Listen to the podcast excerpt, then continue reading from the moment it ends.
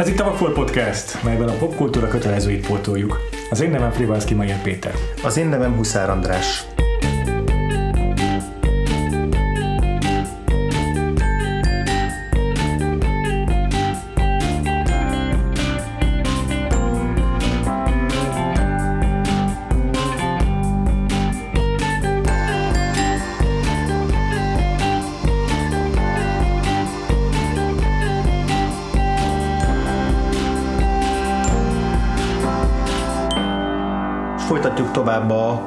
Az Oscar tematikához kötődő adásaink sorát. 1989-ben látogatunk el a Sex Hazugság videó című Steven Soderbergh filmhez.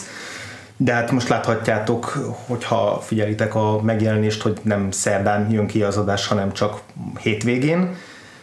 Ennek az az egyszerű oka van, hogy ez a második nekifutásunk lesz ennek az adásnak. Az első próbálkozásunkat a technika megette, megzabálta.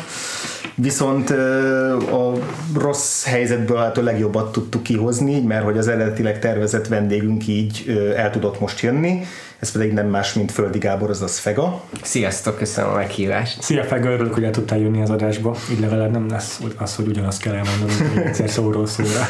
Igen, Fega ugye már többször volt a Vakfolt vendége, például a Nagymenők adásunkban, vagy a Jézus Krisztus Superstarban, illetve nekünk külön is van egy Soderberghez kötődő podcastatok? Fűződő még nincs, az még nincs, de nincs kizárólag semmi. a következő lépés. Mert hogy a nyugdíjazás, a, a nyugdíjba vonulása utáni uh, The Nick című két évados sorozatának minden epizódjáról írtunk közösen a Fanboy híradóra. Ezt majd akkor jó belinkeljük a, a show notes-ba, hát ha valaki szeretné nyomon követni, mert a hallgatóink között is volt, aki nagy rajongója a The Nicknek. Ugye ezért is gondoltunk arra, hogy, hogy Fega egy tök jó vendég lenne ebbe az adásba, és plusz egyikünk se látta még ezt a Spielberg filmet. És akkor megnézted? Igen. Igen, tegnap este ez volt, a, ez volt a program, és hát wow. ez az első filmje Soderberghnek. Szerintem kezdjük akkor Steven soderbergh mert ez az első filmünk őtőle, úgy általában véve is a podcastban. Pedig tényleg nagyon nagy rajongói vagyunk szerintem mindnyáján. Minden nyugdíjazása előtti, minden nyugdíjazása utáni korszakában vannak azért kedvencek. Nagyjából ugyanolyan produktív igazából, sőt. nyugdíjazása óta még aktívabb. Úgyhogy ja, kicsit beszéljünk arról, hogy ki is ő, és miért ilyen fontos ez az 1989-es filmje. Szóval ő most egy ilyen 50 év körüli figura, ugye, jelen pillanatban, és már ahogy beszéltünk erről, túl van a nyugdíjas koron. Egyszer csak eldöntötte valamikor a 2000-es évek közepén. 2010-es évek elején volt. 2010-es évek elején, bocsánat, hogy leteszi a lantot, addig pedig olyan ö, filmeket hozott a tető alá, mint a címünkben, az adásunkban is szereplő Sex, Lies and Videotape, aztán a Traffic-kel ért el végül a csúcsra 99-ben, abban az évben egyszerre jelölték a Traffic-kel Oscarra az Erin Brockovichot is, úgyhogy a saját magával versengett az Oscar gálán. Igen. Aztán ezt követte a Solaris remake Ami egyébként egy tök jó film.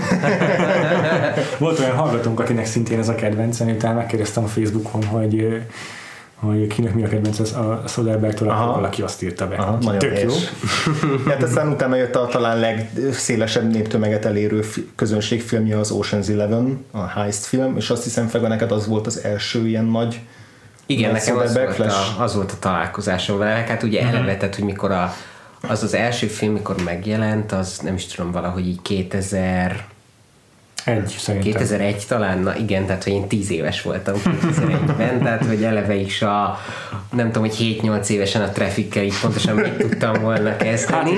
Hát, tehát, hogy így eleve ez is adott egy spétet annak, hogy így mikor jutott el egyáltalán hozzám Zoderberg, de, de, de az Ocean's Eleven az, az nekem egy nagyon nagy élmény volt, mert az tehát, hogy az az a fajta ilyen lightos közönségfilm, ami így érezni, hogy, hogy okosan van megcsinálva, és nem csak az a lényeg, hogy akkor meglegyen a pénz, és menjünk mm-hmm. haza.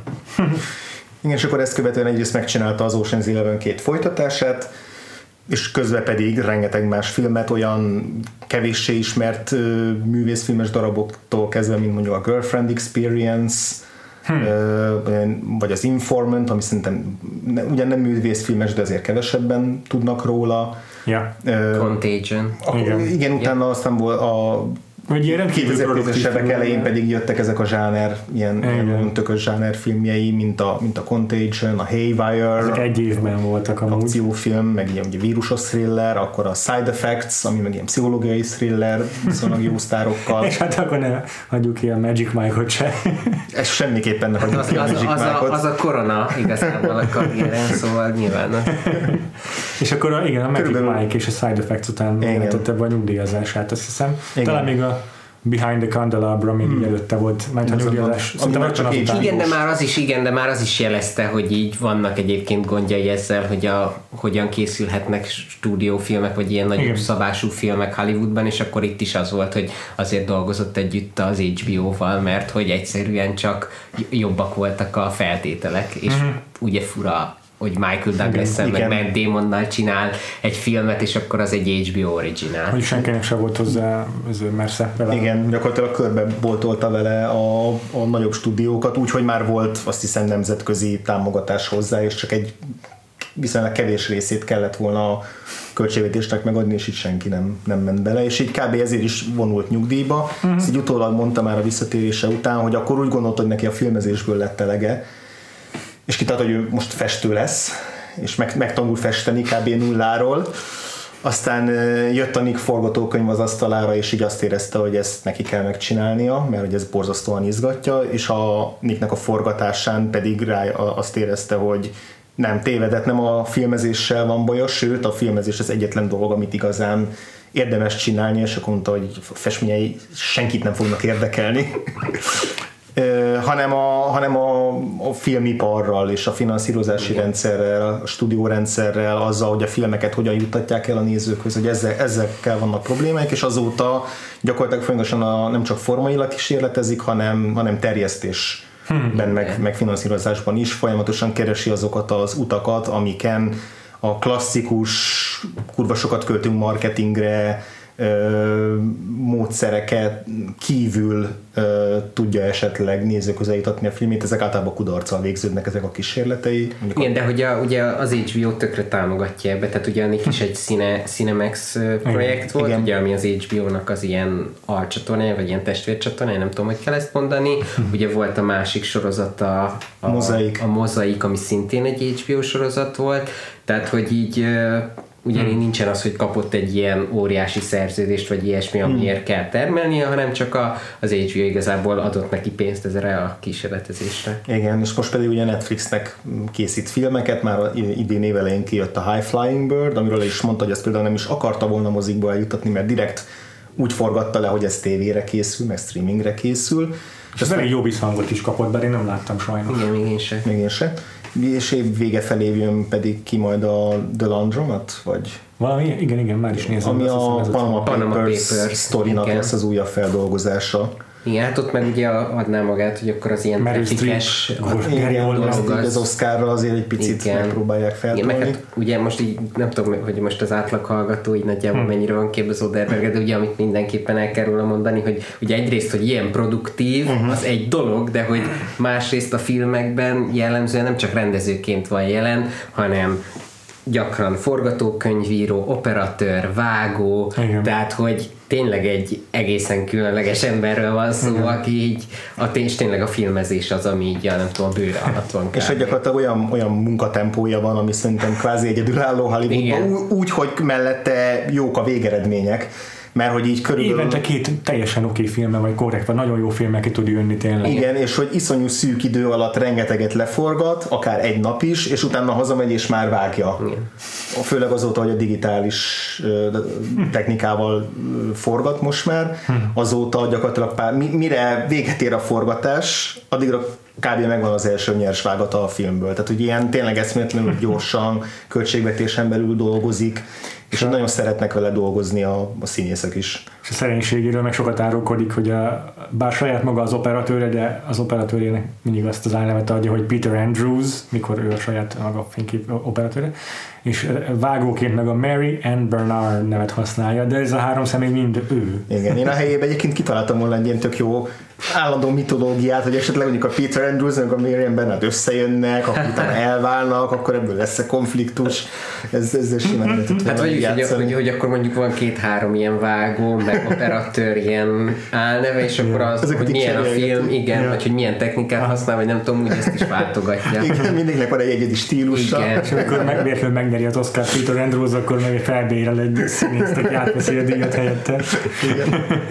De nem, mert hogy ez, ez, ez tök jó a, a, a McQuarrie volt a Mission Impossible-nél, aki mondta, hogy ugye először fordult elő, hogy egymás után ugyanaz a rendező kapta meg a, a filmet, és akkor, hogy ő úgy állt bele, hogy akkor, mint hogyha egy másik rendező lenne. Szóval, hogy, hogy ez szerintem így tök jó, amikor valaki azt mondja magának, hogy most én egy másik, másik látásmódban, vagy nem tudom, másik... Másik sapkát veszek fel.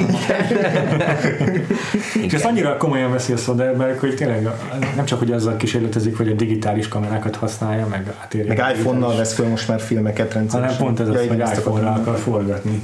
Meg ilyen nagyon uh, újító megoldásai vannak ilyen tekintetben. És közben meg tök komolyan veszi, tehát így uh, neki a filmkészítés az tényleg egy ilyen olyan dolog, és amit mint, mint Szóval analizálni szeret. Nagyon, nagyon, és így annyira átlátja ezt a teljes filmipart, tehát hogy vele hosszú interjúkat olvasni, az szerintem többet ér, mint egy bármilyen iskolát kijárni, vagy filmsulit, vagy, vagy üzleti sulit kijárni, mert így nagyon tisztán látja, hogy hogy néz ki az adott időszakban Hollywood, milyen lehetőségei vannak, ezeket teszteli, utána levonja a következtetéseket, tehát hogy így nagyon szépen, logikusan, közérthetően magyarázza el, és közben látszik, hogy így tényleg kívülről fújja azt, azt hogy ma hogy néz ki a filmgyártás. Hmm.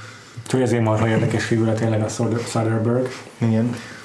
Én nagyon bírtam, amikor kirakta a weboldalára a fekete-fehér néma filmes Indiana Jones-t mutatva, hogy ez egy olyan jól elmesélt film, ami csak vizuális történetmesélés szintjén is teljesen érthető és befogadható. Igen, tehát hogy a, tényleg a, így van. amúgy így szabad idejében, miután így befejezi mondjuk este 11-kor a, a saját filmje vágását, akkor utána még egy két-három órát eltölt azzal, hogy mondjuk így, így újra vág filmeket, vagy néz dolgokat, és így végén kiadja a tíz oldalas izé, nézőnaplóját, listáját, hogy miket nézett, és így sorozatoktól filmekig így mindennel napra kész. Tehát Én nekem arra nincs kapacitásom, hogy lelogoljam, hogy mit nézek.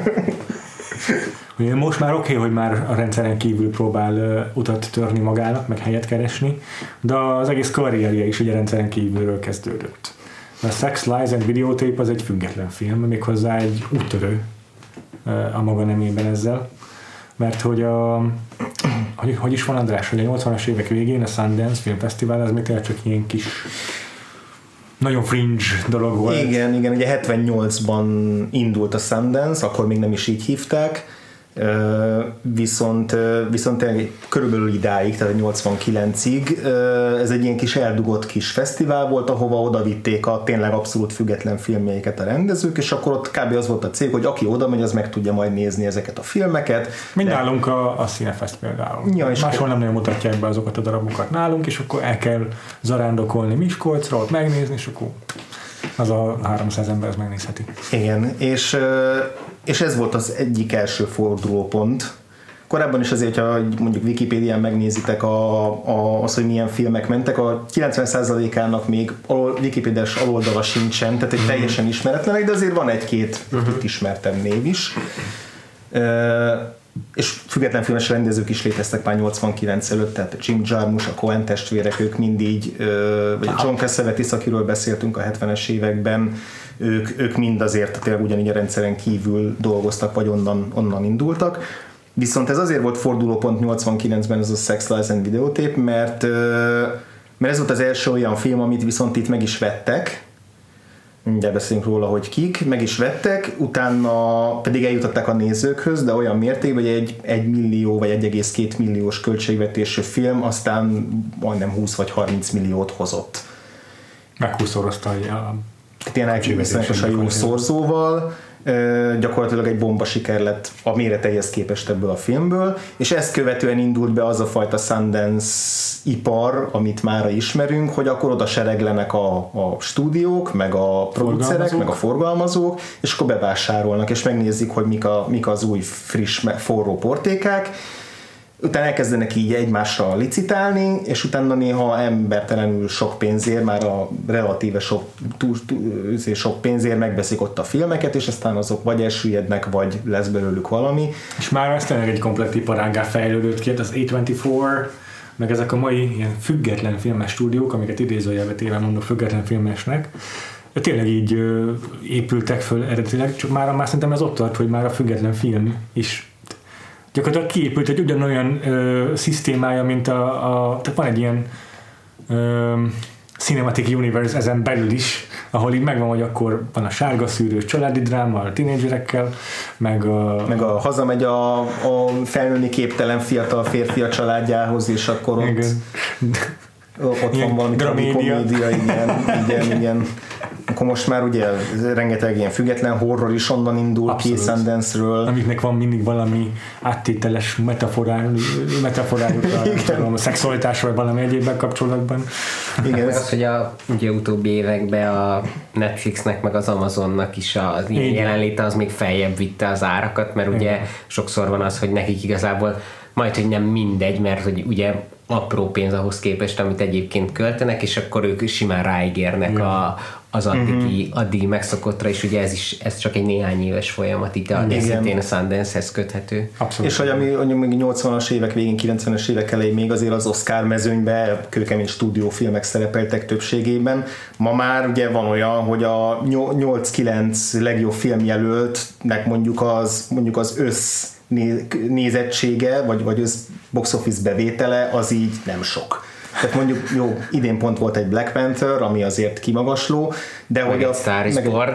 Igen, de hogy, de hogy amúgy, amúgy ilyen, hát ugye a Moonlight, Bohemian Rhapsody, hát volt, tehát hogy az, az, mindig idei, vannak, vannak, de hogy- az idei év pont egy ilyen blockbusteres év volt, de mondjuk de tavaly. kor, korábban ugye a Get Out is bekerült, jó, az megint rossz példa, mert az megint sokat hozott, de mondjuk akkor tényleg mondom a Moonlight-ot, a. Moonlight-ot, ami meg is, ami meg is nyert, és rekordalacsony. Meg a vízérentés se, az, az, annak se volt egy túl nagy bevétele, Igen, szóval igen. Tehát csak azért mondom, hogy ma már teljesen természetes az, hogy egy nem feltétlenül, de gyakran a Sundance-ről induló film az a végén az Oscaron is legalább jelölésekig és komoly jelölésekig eljut. Így van, így van. Úgyhogy, úgyhogy tényleg teljesen, teljesen kialakult már ez a, ez a meglévő és így kicsit meg be is csontosodott rendszer, ami még mindig jó filmeket is tud termelni, de hogy szerintem így, így tolódik az, hogy akkor mi számít ma igazi művé, uh-huh. független filmnek, mi az, ami már, már ugyanolyan tényleg stúdió szinten működik, mint a nagy stúdiófilmek. És ugye mondtam, hogy ez igazából a szexhazugság videónál egy, egy ö, cégnek, meg egy testvérpárnak köszönhető, ugye ezek a Weinsteinék, földeljük el őket minél hamarabb és minél gyorsabban, de hogy ugye ők voltak azok a miramax ez volt az első nagy sikerük, és az első nagy ilyen, az, az, az, első olyan bulldozer-szerű marketing stratégiájuk, amiben itt semmitől nem rettentek, meg nem riadtak vissza, semmilyen eszköztől, amivel sikerre vittek egy filmet, és egy, konkrétan az volt itt a célkitűzésük, hogy ez a film, ami normál esetben mondjuk New Yorkba, Los Angelesbe bekerül majd egy-két művészmoziba, és ott megnézi az, aki amúgy is megnézné, hogy nem, vigyük el, mit én Ohio-ba a bár, bár valamelyik kisvárosnak a, tehát a multiplex moziába, ahol egyébként a választék az abszolút a, csak a kor, korabeli blockbusterek, meg szuperfilmek, meg közönségfilmek jelentik, és akkor megjön majd egy ilyen film, akkor, akkor azt érdekelheti az ott lévő embereket, mert valami újdonság, és igazából így is. meg hogy mennyi szex van benne, tehát hogy nyilván ez így Igen. De és a, azt nem tudom pontosan, hogy ugye ez Kámban megnyerte az aranypálmát, hogy az, az is nem, ennek, is- tehát hogy az, az ott a Sundance után jött a... Sundance után jött, igen. Tehát, Az hogy, már a Weinstein féle marketing eredménye, akkor mondhatjuk úgy. Ez egy jó kérdés, azt nem tudom, hogy ők mikor vették meg azt a, azt a filmet, de szerintem szerintem lehet közük hozzá. De ez, ez, Ja, ezt sem ennek tudom pontosan. hogy pontosan az időrend az csak, itt csak az mert egy, alakul, de hogy csak ugye van egy ilyen egyértelműség, hogy igen, a Sundance-en feltűnik, akkor Cannes-ba csak azért került be a versenybe, mert egy másik film kiesett, tehát eredetileg az első filmes szekcióban lett volna, és akkor utána meg meg is nyerte az aranypálmát, hmm. tehát hogy, hogy azért ez, meg tényleg, tehát hogy ugye ez a Derber 26 éves volt azt hiszem, mikor ezt a filmet elkészítette, és akkor így az első filmjével igazából ott a körülményekhez képest, amit ott lehetett, azt igazából összehozta. Sőt, jóval többet. Tehát, hogy a következő években a, az akkori független filmes rendezők azok minden mondták, hogy egyrészt ez egy áldás, mert hogy, mert hogy egyszerűen kereslet kialakult a filmeikre, másrészt meg egy átok is, mert hogy mindenki ezt tűzte ki célul, hogy akkor legyél te is olyan sikeres a kis filmeddel, mint a szexhazugság videó volt, mert ha egy valakinek sikerült, akkor mindenkinek sikerülhet. Úgyhogy érdekes, hogy itt a, az évadunkban ugye 1975-től 93-ig nézünk meg egy-egy filmet, úgyhogy lehetőleg minél közelebb legyenek az Oscarhoz. De az az érdekesség ennek az érának, hogy úgy határoztuk meg, hogy egy két Spielberg film határolja körbe, a Cápa meg a Jurassic Park, mindkettő egyfajta módon így a blockbustert így újra definiálta maga idejében. A Jaws csupán csak azért, mert tényleg az év legnézettebb filmje volt 75-ben, és az is minimális költségvetésből egy akkora sikerfilm lett, amit akkor még nem látott Hollywood. Meg 25 volt Spielberg, ezt hogy ott is valami Igen. És aztán 93-ban pedig valójában leginkább a, a CGI-nak, meg a speciális effektusoknak a, a dominanciája jellemezte a Jurassic Parkot, és ezzel megint máig meghatározta a filmipart. És itt, és itt látni fogjuk azt is, látjuk az évad során, még nézzük mindig az éves amerikai bevételi toplistákat, hogy így egyre jobban ö, szorulnak ki az ilyen mm, első film, tehát az ilyen nem franchise filmek, és egyre jobban tölti fel a toplistát a 100 milliós bevételt elérő filmek. És, és ez pont az az éra, ahol így tényleg ez a stúdiórendszerben is kezd teljesen külön válni, hogy akkor gyártunk nagy filmeket, amelyek így tudom, 200 millióra teremtenek egy milliárdos bevételt, és akkor a a kisebb izé, butik stúdió részünknek meg, meg odaadjuk az ilyen tudom én, 10 milliós költségvetés filmeket, amiket legfeljebb maximum 30 milliót hoznak be a moziban. Az ilyen Fox Searchlight produkciók, meg ilyesmi. Focus Features. Ah, ja, ja, ja. És, és, és ez tényleg a, egy hatalmas vízválasztó az itt a 89-es év ebben az értelemben, Igen. ahol ez elindul. És nem csak ez a része, hogy így ketté válik a filmgyártás Hollywoodban, hanem a, a talentum, a, a tehetség kutatás is kapcsolódik ehhez szerintem szorosan, amiben megint nagy szerepe van a Soderberghnek is személy szerint is.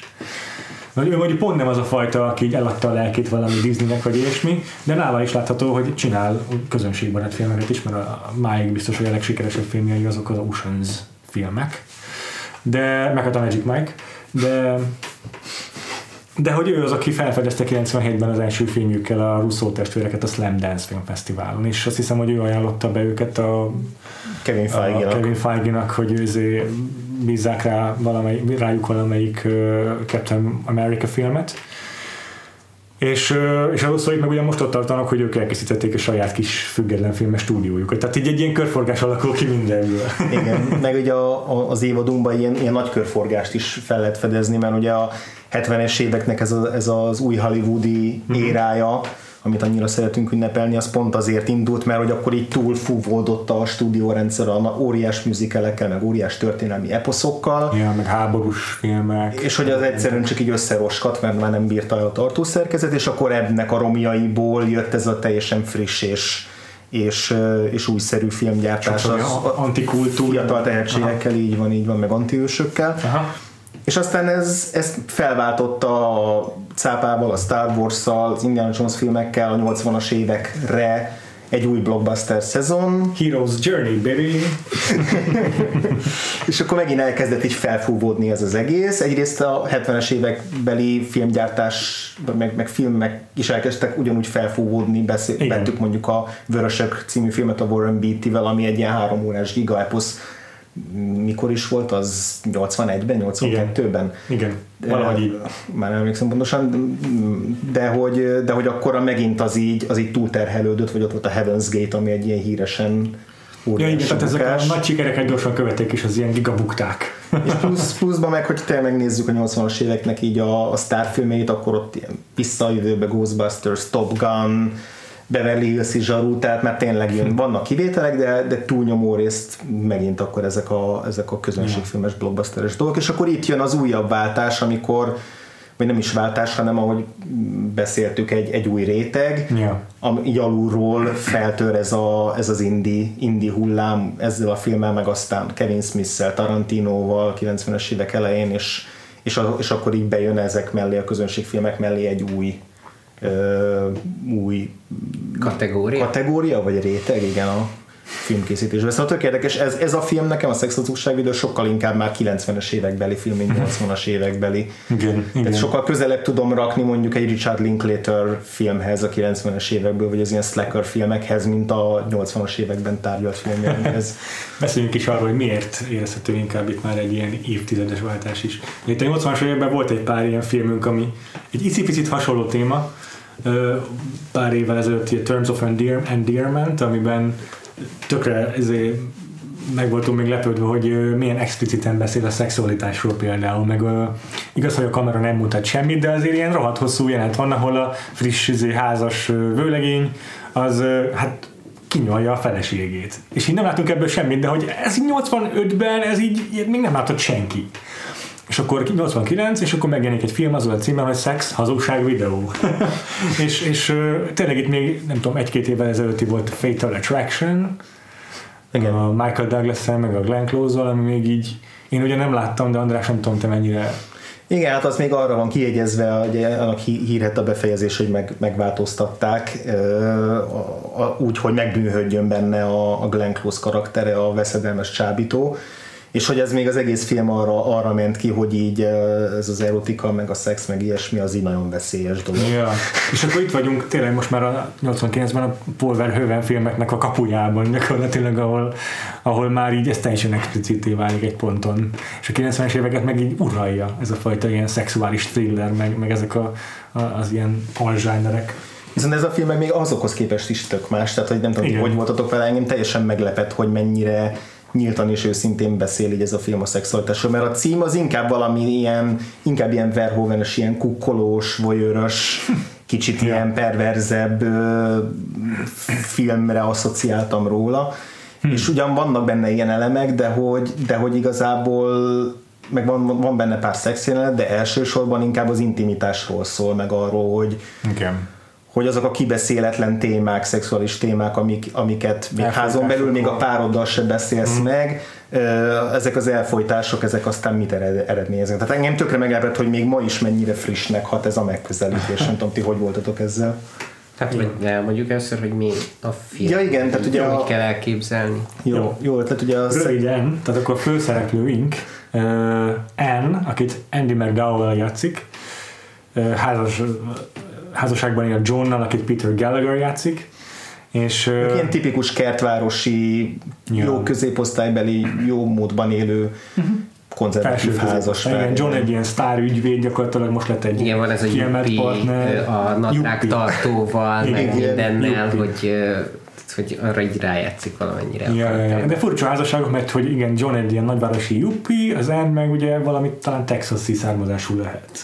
És ő meg pont, hogy egy ilyen közép-amerikai figura. Igen. És akkor a, érezhető, hogy nem annyira klapol a házasságok, amiben megérkezik egyszer csak Graham, Johnnak a ifjúkori jó barátja, akit uh, James Spader játszik, akiről kiderül, hogy impotens.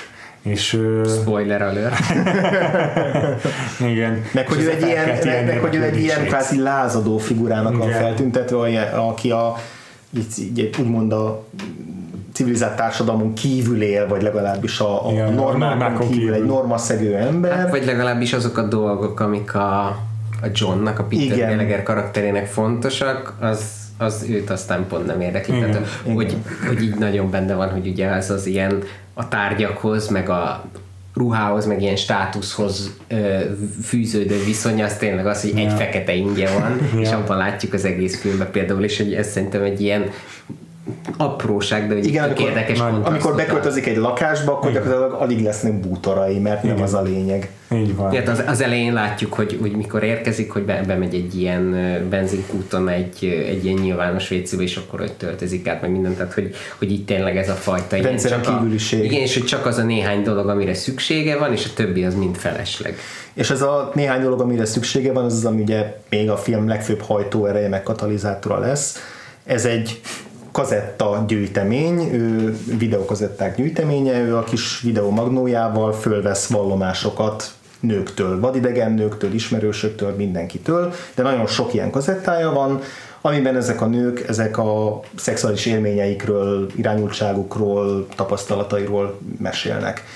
És ezeket pedig a, a, a Graham igazából kvázi önkielégítésre használja föl, mert hogy, mert hogy ő nem tud, ahogy mondta Péter, impotens, és hogy nem tud hozzányúlni, megérinteni nőket, nem tud igazából intim kapcsolatot létesíteni velük, csak így ezekkel a kazettákon keresztül. És akkor ez, ez, a, ez az információ, amikor eljut a, az M-hez, meg aztán a többi szereplőhöz is, köztük en uh, Hugához, Szintiához, aki mellesleg uh, John szeretője, tehát ugye a saját testvérével csalja meg a feleségét John. Tehát amikor eljut ez az információ a szereplőkhöz, meg ez a fura fazon, ez a Graham, akivel senki nem tud mit kezdeni, mert így semmilyen semmilyen normának nem felel meg, akkor ez így beindít a szereplőkben ilyen önismereti válságot,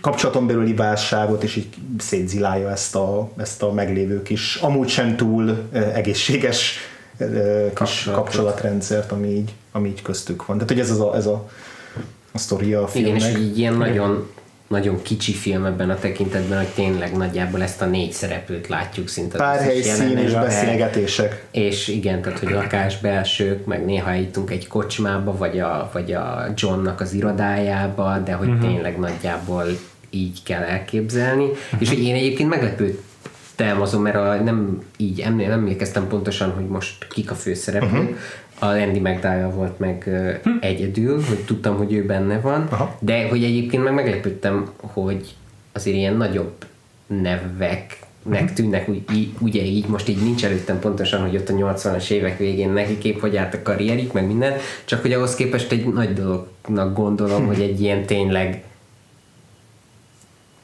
indokolatlanul fiatal rendezőnek az első filmjébe ők így elmentek, elmentek szerepelni. Mondjuk e- ekkor az hogy mindig viszonylag kezdőnek számított, tehát a James Spadernek volt néhány tini komédia, uh-huh. John Hughes tini komédiában volt egy pár ilyen kiemelkedőbb szerepe, de az Andy McDowell is, a Peter Gallagher, meg a Laura San Giacomo, aki a Szintiát játsza, ők, ők még mind a pályájuk kezdetén Aha. elején tartottak. Hm. De hogy akkor meg itt is látszik, hogy jó szemmel válogatta ki már akkor is a, a színészeket, mert tehát, hogy ez szerintem valami még a, az Oderbergnek ilyen, amiről még így nem annyira esett szó, hogy, a, hogy az Ocean's Eleven-be is, vagy a Traffic-be is, tehát hogy vagy a Magic Mike-ba, tehát hogy mikor így össze kell állítani egy csapatot, vagy hogy így kiegészítsék egymást, vagy nem is tudom mit, tehát hogy ahhoz nagyon jó érzéke van szerintem. Ja, az Ocean's Eleven-ben még a Number Eleven is valaki volt, aki mostanra Oscar díjas színész, a, a ifjabbik uh, Affleck? Affleck, ja, igen. Affleck, Szóval igen, érdekes, hogy a James Spader meg is nyerte a Kármán a legjobb férfi főszereplőnek járó díjat, tehát tényleg ez egy igazolás annak, hogy jó szemmel válogatta a szerepeket a, a Soderberg. Igazából négy közül szerintem hogy csak a Laura, a, ezért a Laura? Igen. Giacomo az, aki nem igazán futott be Igen. Hát de mondjuk ahhoz, tehát hogyha nézzük, jó, igen, lehet, hogy a többiekhez képest nem annyira, de hogy most is ugyanúgy képernyő van nagyon sok sorozat. Volt hosszú sorozat volt. a főszerep, sorozat főszerep. Tehát, hogy, hogy egy hollywoodi mércével nézve így nyilván az nem, a, cél, a, nem a csúcs, de alkalmazott igen. igen. Tehát, hogy azért ennél vannak sokkal, sokkal rosszabb karrierek szerintem. Ja, Tehát, hát hogy, ez igaz. Igen, csak annyira jó ebben a filmben, hogy... Igen, hogy, hogy meglepő, hogy akkor hova tűnt, hogy ő, igen, tehát hogy, hogy, hogy a, hogy a leg, leg erősebb tapasztalásom nekem is ez volt, hogy ugye őt ismertem a legkevésbé, viszont ő volt így a legmarkánsabb nekem. Mm, nekem is, tök fura, de nekem is. És pedig mindenki tényleg jó ebben a filmben. És, igen. Igen. És tök jó az is, hogy a, hogy a film hogyan játszik ilyen arhetipusokkal, és hogy hogyan osztja le ezeket a, ezekre a szereplőkre, és milyen jó ellentétpárokat alkot ugye a konzervatív, meg a szabadosabb életmódú szereplők között, de hogy így mindegyikük, mindegyikük más hangnemet üt meg, vagy más szólamot képvisel a filmben. És, és nekem ami eszembe jutott róla, miközben néztem, hogy ez igazából pont olyan, mint egy thrillernek vagy egy noárnak az alapsztoria, hogy van egy házaspár, akik boldogtalanok, meg így bele vannak gyök, csontosulva az életükbe, és megérkezik a, a, a kívülálló, a különc figura, a veszélyes harmadik fél, aki így robbantja ezt az egészet, de hogy egyrészt az, hogy ennek a filmnek nem kellett ki a thrillerrel meg, tehát nem kerül elő benne pisztoly, meg nincs benne gyilkosság, meg semmi ilyesmi, pedig viszonylag sok, vagy, vagy jó pár olyan kisköltségvetésű pár szereplős pár helyszínen játszódó első film van, ahol megjelennek ezek az elemek, mondjuk a Shallow Grave a Danny Boyle-tól, Ja, aha. vagy a, a Bound, a Wachowski testvérektől, amik ugyanígy pár szereplős egy-két helyszínes filmek, és van valamilyen erőszak, vagy uh-huh. valamilyen De itt a, egyébként a hangulatában így ben, benne is van, vagy így, tehát hogy én is gondoltam rá, hogy esetleg lesz valami Igen, benne van a pakliban. Úgy, hogy, hogy tényleg az olyan feszültséget tud teremteni, úgyhogy közben meg tényleg tök domestikált az Aha. egész, tehát hogy tényleg nappalikban, meg irodákban beszélgetünk, Igen. főleg a filmben, és akkor mégis valahogy érzi ezt az ember. És hogy közben meg azért más, máshogy arhetipusok ezek a szereplők. Tehát például a Grahamre abszolút nem passzol az, ami, ahogy mi elképzelnénk ezt a, ezt a kívülálló figurát, mert ez simán lehetne egy ilyen Marlon Brando jellegű figura, egy ilyen, akiből így, így süt a karizma, meg a, meg a szexualitás, és így lehetetlen neki ellenállni a pipogya férj mellett. Hát vagy olyan, mint a Jack Nicholson a Reds-ben például, és elcsábítja ott a főszereplő feleségét. És egy James Spader meg a Graham tökre nem ilyen ebbe a filmbe, egy introvertált, visszahúzódó, furcsa, furcsa figura. Érdekes, hogy így a tényleg érdekesen játszik ezekkel az archetipusokkal Soderbergh, mert az Andy McDowell karaktere az N, se az a tipikus ilyen elfolytott vágyakkal rendelkező feleség, vagy ilyesmi, hanem ezt is érdekesen komplikálja szerintem azért. Eleve nagyon sok, sokat tesz hozzá Andy McDowell alakítása. Szerintem ez a, ez a, ez a karakter nem lenne felennyire se érdekes, ha nem ő játszaná. Tök, tök sokat lát, látunk az arcán, ami, ami meg, a, meg a gesztusain, amikkel ö, olyan ö, hogy mondják ezt, nonverbális jeleket ö, ad a Igen. Kamera felé, amelyeket nem tud kimondani a karakter. Igen, tök jó példa erre a nyitó jelenet, ami aztán össze van vágva sok más jelenettel, egy terápiás ülésen van az Andy McDowell, és amikor ott először felmerül a szex kérdése, és rákérdez a, a terapeutája, hogy, hogy szokott-e maszturbálni, akkor arra is egy ilyen nonverbális reakciója van először, hogy elpirul, ilyen elneveti magát, így, e, e, hogy e- egyrészt ilyen szégyellősen, meg félénken, másrészt meg, hogy ez egy ilyen abszolút gondolat, az is benne van abban a nevetésben, tehát így tök jól ezzel már megalkotja azt, hogy a karakternek milyen ez a represszivitása, meg hogy hogy, tényleg hogy működik. És egyébként ugyanez van a, a, a Huggal is, a, a Szintiával, aki meg szintén papíron szerintem egy teljesen átlagos izé, csábító bitch igazából. és, a, és nem ilyen lesz a filmben. Ilyen hanem egy tök- könnyű vérű nőnek igen, igen, és egy, nem egy tök érdekes ö, testvérviszony van köztük, amiben megvan az, hogy hogyan féltékenyek egymásra, hogyan irigykednek egymásra, mm, miért veszik át egymás viselkedésformáját, vagy miért nem, mi- miért mennek pont az ellenkező irányba, hogyan mennek egymás hagyára, ezek nekem ilyen teljesen valóságból elesett ilyen félmondatok, amikor ilyen, egy-egy ilyen megjegyzést tesznek egymásra, amit nem is gondolnak bele, de hogy így rögtön megbántja a másikat. Tehát ezek, ezek szerintem tök, tökre meg vannak ilyen testvérkapcsolatokban. Igen, nagyon hiteles szerintem is ez a része a családi kapcsolatokat ábrázoló része a filmnek. És hát ugye ott van a közepén, szerintem most már beszélhetünk erről az egész kazettás témáról, ugye a, a szex és a videó kapcsolatáról a filmben. A, a, a, az adásunknak az első verziójában már a Péter idegeit szétszincáltam egy hat tékemmel ezzel kapcsolatban, de, de előtte az inkább titeket megkérdezlek, hogy ti hogy láttátok ezt a, a Grahamnek ezt az ilyen fura fixációját, hogy ez hogy jelenik meg a filmben, meg mit szóltatok hozzá egyáltalán, mert azért egy kicsit váratlan ez azért a filmben, amikor megjelenik ez Hát a... kivéve, hogy benne van a címben. Jó, persze, de hogy nem tudod, hogy pontosan ez miről fog szólni. Aha. Nem? Hát nekem a Graham egy, tényleg azért is mondtam az előbb ezt a weirdo szót, mert így, így kicsit meg is lepődtem, hogy mennyire mennyire hát nem is azt mondanám, mert hogy az ellenszenves már egy durva szó, de hogy így, így tényleg azt éreztem rajta, hogy így a, a furasága az engem már, Kicsit az engem már zavva, igen, Aha, tehát hogy kicsit azért igen. és, és hogy jól, jól játszasz, tehát hogy ugye a, a, a filmben maga ez a, a feszültség, meg a szexuális feszültség az nagyon fontos, és szerintem a Grahamnek a karaktere is valamennyire táplálja ezt a feszültséget a nézőben, hogy így nem mindig tudod eldönteni, hogy akkor ez most tényleg akkor egy baltásgyilkos lesz belőle, és oda megy a történet, vagy akkor tényleg ő csak egy ilyen fura hippi, vagy nem tudom milyen srác, aki, akinek csak néhány dolog fontos az életbe, és arra húzott fel mindent. Tehát, hogy ez így, ez így ezt így tök érdekesen tudja vezetni a, a, a filmben, és ez, ez nekem tetszett, uh-huh. de, de egyébként meg én azon gondolkoztam, hogy miért miért gondolta azt, hogy, a, hogy egy ilyen Graham jellegű figurán keresztül akarja az első filmének a témáját így valahogy nem tudom bemutatni. Tehát, uh-huh. hogy, hogy nekem ilyen nagyon váratlan is volt, uh-huh. hogy, a, hogy az egyik központi figura az tényleg ennyire ennyire valahogy, pedig az, azt gondolom magamról, hogy nem, nem gyakran van ez, hogy így tényleg nem is ez, hogy írtózok tőle, vagy ilyesmi, de hogy már, de már ilyen, igen, igen, tehát hogy már ilyen gondolataim voltak. A, főleg a, a film első felében, Aha. utána így felazul a karakter is, meg ugye több kérdőjel eltűnik vele kapcsolatba, akkor picit átalakul ez, de főleg az első film első felében nagyon furán éreztem Igen, még, ami még megvan ez a billegtetés, hogy most ahogy mondod, hogy ez egy, ez egy közveszélyes embere, vagy csak valami nagyon fura kattanása van. Hogy miért ilyen főszereplőt választott magának a Soderbergh akkor szerintem az a magyarázat, amit mondtál az imént felsorolt egyéb első filmes rendezőkre, hogy ha nincs pénz a filmre, akkor az az alaptézise, az lesz az alaptézised, amivel egyszerű, olcsó filmet csinálni lehet, hogy hogy mi van, ha ismerősök a főszereplők, de közöttük van valaki, aki teljesen zakkant. Tényleg, igen, ilyenkor ez szokott lenni.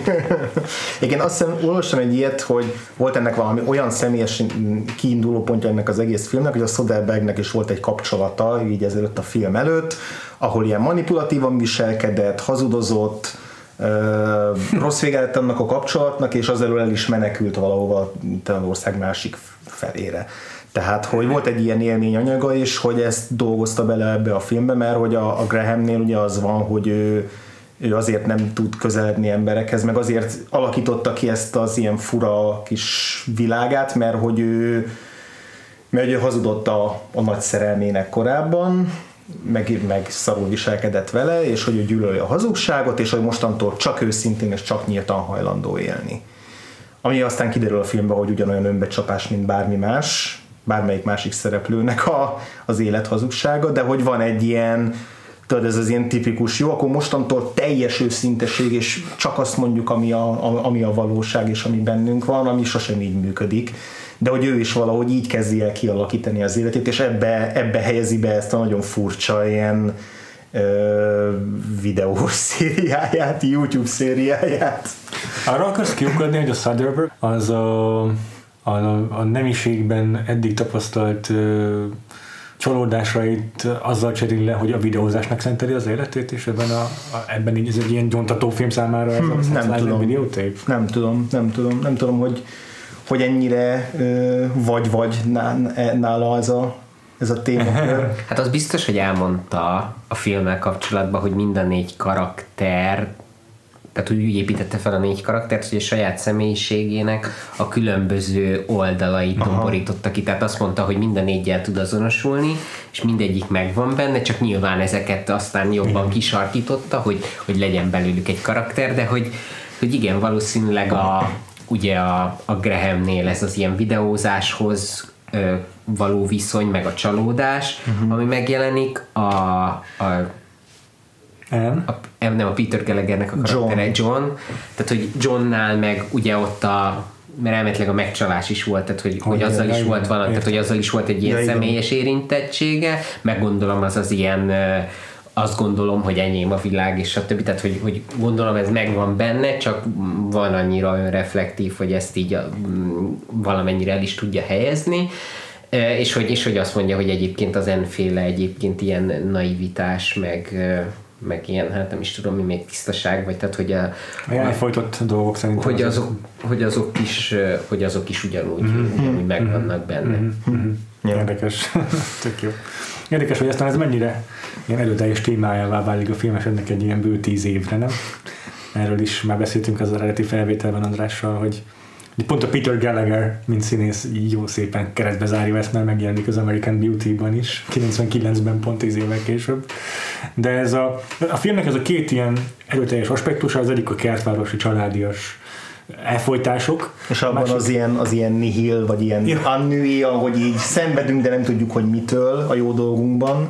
Igen, a másik meg, ami szintén nagyon előrevetíti a 90-es éveket, az meg ez a juppi életvitel és az abban rejlő önbecsapás is hazugság. Az meg ugye a másik amerikai, az amerikai pszichóban éri el így a zenitjét a ja. Christian Bale-lel. Ja, igen.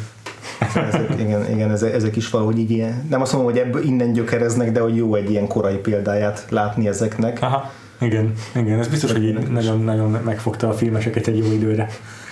Miért tettenek véget, azt nem tudom pontosan, de... Hát szerintem szeptember 11 igazából. Vagy legalábbis az egy olyan nagyon markáns választóvonal, ami után jóval kevesebb ilyen film készült, ami Igen. tényleg erről a fajta Jaj, de rossz élhetetlenségről jó szól.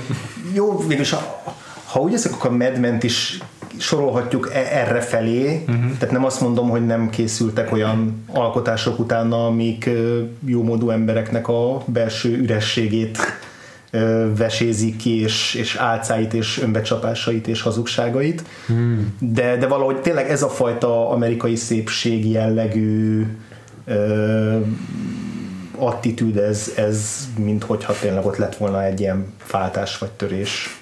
Na, jó. Hát egy picit eltér, csak hogy a hogy így még milyen filmek, mert nem is pont ez az ilyen, hogy gazdagok vagyunk, meg ilyen, uh-huh. csak ez, hogy négyen, négy emberen keresztül mm, bemutatjuk az ilyen a, a, a, a szexnek a, Aha. mondjam, az ilyen hatalmi rendszerét, Aha. hogy, hogy a Closer jutott Abszolút. eszembe, Igen ahol, ahol szintén az, film.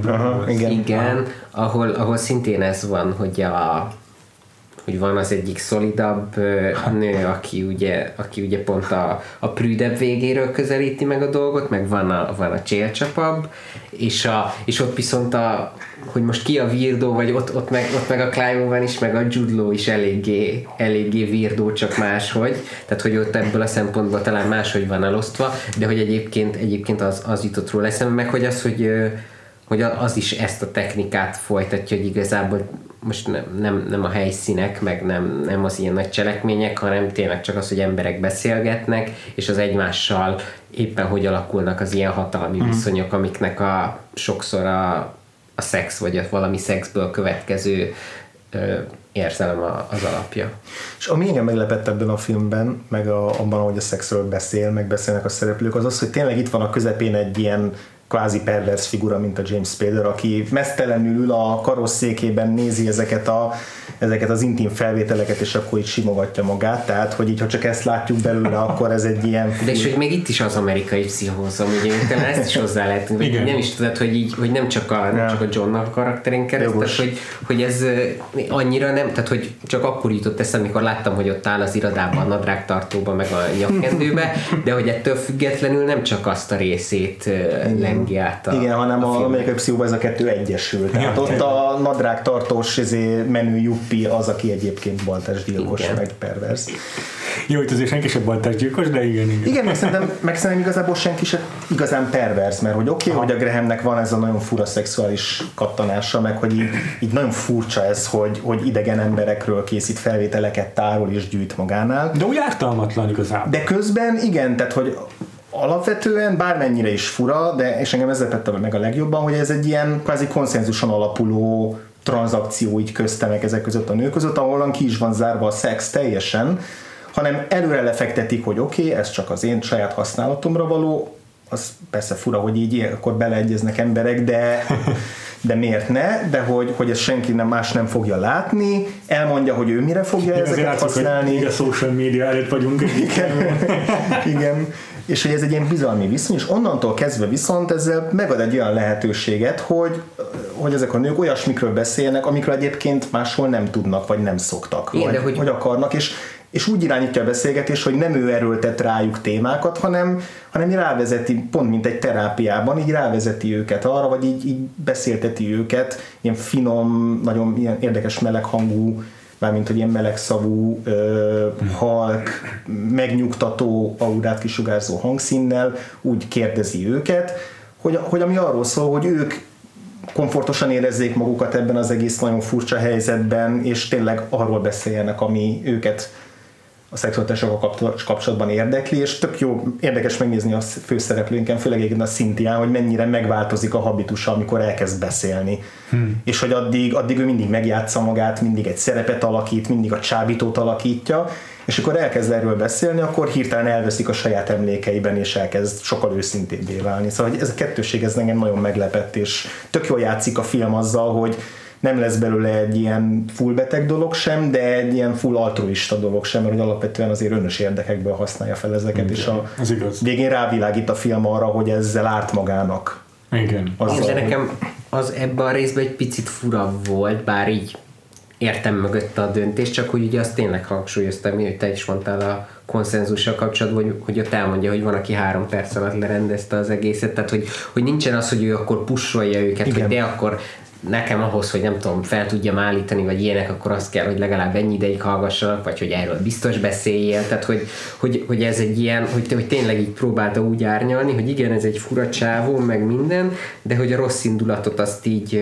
uh-huh. azt így próbáljuk meg ebből a dologból kiszedni, és ugye, hogy közben az elején meg a, a néző meg ugye próbálja kitapogatni, hogy akkor most biztos ez, vagy hogy, hogy akkor hol lesz ez, vagy mikor vált Hol vannak a határok. Igen, vagy, hogy, hogy mikor, mikor történik valami. És, ez, valami és, és a többi szereplő is, amikor megtudja ezt az egészet, akkor rögtön ezeket kezdi felsorolni, amik mi, a mi fejünkben is megfogalmazódnak, hogy akkor, mint amikor a John nézi a felvételt a film végén, hogy, hogy na igen, akkor most jön az a rész, amikor rámászik a nőre a Graham, hogy na igen, akkor, akkor most majd biztos azért valamilyen szexuális szolgáltatást el fog várni mert hogy nyilván erre asszociálunk ebből az egész fura, fura helyzetből. Ami nekem eszembe jutott, miközben néztem ezeket a beszélgetéseket, hogy ha ez a csávó egy dokumentumfilmes lenne, aki konkrét lefektetett célokkal jön, hogy igen, készítünk egy filmet, ami arról szól, hogy hogy én meginterjúvolok a különböző életkor különböző nőket, és meséljenek a szexuális életükről. Hm. Akkor ez egy ilyen full pozitív, tök progresszív előre haladó dolog lenne és eszembe jutott róla volt pár évvel ezelőtt a Szerelem Patak című film, amiben 80 év fölötti idős néniket és bácsikat ö, interjú voltak meg egy erdélyi kis erdélyi magyar faluban, oh. ahol részben egymással, de igazából a kamerával is beszélgettek full nyíltan arról, hogy, hogy akkor milyen volt az ő szexuális életük a, a fiatal koruktól kezdve, akár az idősebb korukig, amikor uh-huh. mondjuk újra felfedezték egyáltalán az orgazmust. És én tök érdekes, ahogy ők milyen természetességgel beszélgetnek erről, és ez olyasmi, ami eleve az, hogy idős emberek szexuális élete, ez eleve ilyen, vagy tabu, vagy az, hogy egyszerűen így erről nem hallunk, mint ez nem is létezne pedig teljesen természetes, és akkor jön ez a film, ami megnyitja ezt, a, ezt, az, ezt az ablakot, hogy emberek ilyen is van, és ez tök szórakoztató nézni, tök jó, tök felvilágosító is egyben, és hogyha ha, ha Graham egy dokumentumfilmes lenne, akkor mondom, ez egy ilyen full pozitív dolog lenne, csak ugye ben, de Graham nem dokumentumfilmes, hanem egy magánember, aki magáncélra készíti ezeket a filmeket, és ezért nem lehet így teljes messzélességgel mellé állni, hogy ez egy milyen, milyen szuper dolog, amit ő csinál, mert hogy, mert hogy más van mögötte. Csak hogy itt tényleg végig Valójában ez... azért mégiscsak azért csinálja ezeket, hogy megpróbálja önmaga kielégülni, igen, nem? Igen, igen kicsit mégiscsak elveszi ennek az egésznek az intimitását, meg a, meg a pozitív oldalát. Hát, ha, ha nem is elveszi, de, de megbonyolítja, én inkább úgy Megbonyolítja, jó mondod. Igen. Mondod, igen. Nekem ezt tetszik ebben a filmben, hogy tényleg így, ahogy beszéltünk az adás elején erről, hogy így ez megteremti valamennyire a független filmet, hogy ez a megközelítésében is szerintem megteremti a független filmet, mert a megint csak a korábban emlegetett első filmes rendezőkre tudok gondolni, hogy mondjuk egy, egy Wachowski testvérek, vagy egy Tarantino, vagy egy Danny Boyle, ők így fognak egy zsánert, uh-huh, és azt kisajátítják, vagy a Coenik, és azt így kisajátítják, hogy beleteszik a saját uh, világlátásukat is egy adott zsánerbe, és ettől lesz így nagyon markáns az a film. Uh-huh. Akár a kutyaszorítóban, akár a Blood Simple, Uh, és akkor itt van a Soderbergh, aki meg nem, nem fog zsánereket, hanem csak fogja a világlátását és lefilmezi. Igen. Hát meg ez, hogy tényleg négy, négy darabba vágja az ilyen, nem tudom, a személyiségének az olyan részét, ja. amiről úgy gondolja, hogy lehet belőle filmet csinálni, és akkor... És akkor emiatt van is egy ilyen kis ilyen kísérleti mikrokozmosz jellege a dolognak, mint hogyha így a kis lámpájával rávilágítana egy ilyen telepasztalra, ahol a kis kísérleti nyulak így nyulak beszélgetnek a szexről. Aha.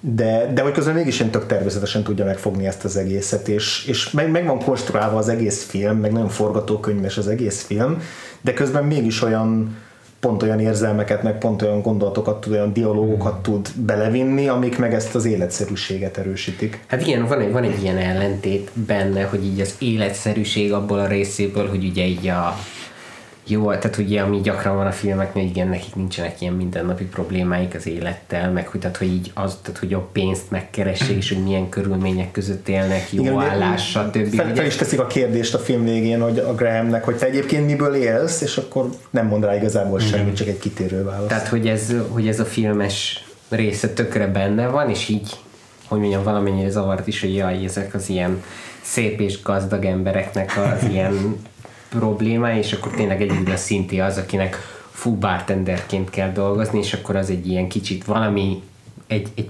csöpp életszerűséget hoz már inkább a dologba, és úgy, hogy, hogy, hogy igen, ez a, ezek a díszletek így a, ehhez a kísérlethez, és akkor ott viszont mikor ülnek és beszélgetnek egymással, akkor az meg tényleg tök életszerű. Tehát, hogy ott meg nem érzem azt, hogy ezek ilyen mesterségesen létrehozott filmes emberek, hanem, hanem sokkal, sokkal igazibbnak tűnnek. Ja. És ez egyrészt párbeszédeknek is köszönhető, másrészt pedig, amit nagyon szeretem be a filmben, az a, az a sound designja. Hmm. Az, ahogy pont ezekben a jelenetekben így elveszi a soundtracket, a filmzenét, vagy így minimálisra szorítja, és bevisz egy olyan sűrű csöndet, ami, ami tök szokatlan, és ami, meg, ami egy ilyen, tényleg ilyen buborékként körbevesz minket is, és ilyen, egy ilyen feszült csönd, de nem, nem veszélyesen feszült, hanem egyszerűen csak ilyen várakozás teljes inkább, hogy itt most valami érdekes fog megszületni, vagy itt most valami olyan dolog fog elhangozni, ami egyébként nem szokott, és hogy valahogy ezt a fajta ilyen sűrű, de ugyanakkor mégis intim, csendes, amire így oda kell figyelnünk, yeah. meg így minket is így bevon, hogyha hirtelen csöndes a film, akkor mi is így közelebb hajolunk hozzá. Ez szerintem tök sokat hozzátesz ahhoz, hogy, hogy ezek a jelenetek így megszületnek. Igen, ez érdekes. De pedig aztán tényleg ez a film ez nagyon nagy rész csak így párbeszédekről szól, hogy két ember ül egymással szemben, mondjuk egy étkezőben, vagy a lakásban, és, és csak beszélnek. És hogy a Soderbergh megint csak a korábban emlegetett ilyen pár szereplős yeah. első filmekhez képest, jó, nagyon jó a rendezés ennek a filmnek, de nem tesz bele ilyen extrém stilisztikai megoldásokat. Tehát mondjuk a Wachowskiék a, a Boundba olyan elképesztő ilyen kameramozgásokat, meg felülnézeteket, meg, meg, meg mesterséges dolgokat visznek bele, ami már egyetemben a Matrixot is előre jelzi. Tehát, hogy így amikor megnézed azt a filmet, akkor azt mondod, hogy igen, tökre értem, hogy ez a, a, a Matrix lesz a következő Olyan? film Hát itt a legmarkánsabb dolog az, főleg az elején van, hogy ugye nagyon sok jelent van egymás után, hogy nem mindig látjuk azt, aki beszél, vagy így szándékosan az van, hogy nem vált rá akkor is, hogyha, tehát hogy megy a párbeszéd, és akkor nem az van, hogy váltunk arra, aki beszél, hanem marad ott, vagy épp van az, hogy kimegy a képből, uh-huh. aki épp beszél, és akkor ugyanúgy ott marad a kamera, tehát hogy Igen, így átlapolódnak a... ezek a jelenetek egymásra. Igen. Igen, ez is nagyon, így is nagyon sok te- technikát bevett a Soderbergh, és tök jó beszélni a rendezéséről, mert nagyon tetten érhető azért a stílusa, meg a, a, a, meg az a hozzáértése, meg az, hogy mennyire kontroll alatt tartja ezt a filmet. Csak tényleg nem egy nagyon látványos rendezés. De mindig így is van benne egy ilyen nagyon látványos dolly zoom, amikor a, a Cynthia így elélvez, az marha jól néz. És ugye először azután, miután volt ez a beszélgetés, pont amikor ő is leült interjúzni a Grahammel, és akkor ott így megnyílt, és utána hirtelen így az élete legjobb szexuális élménye.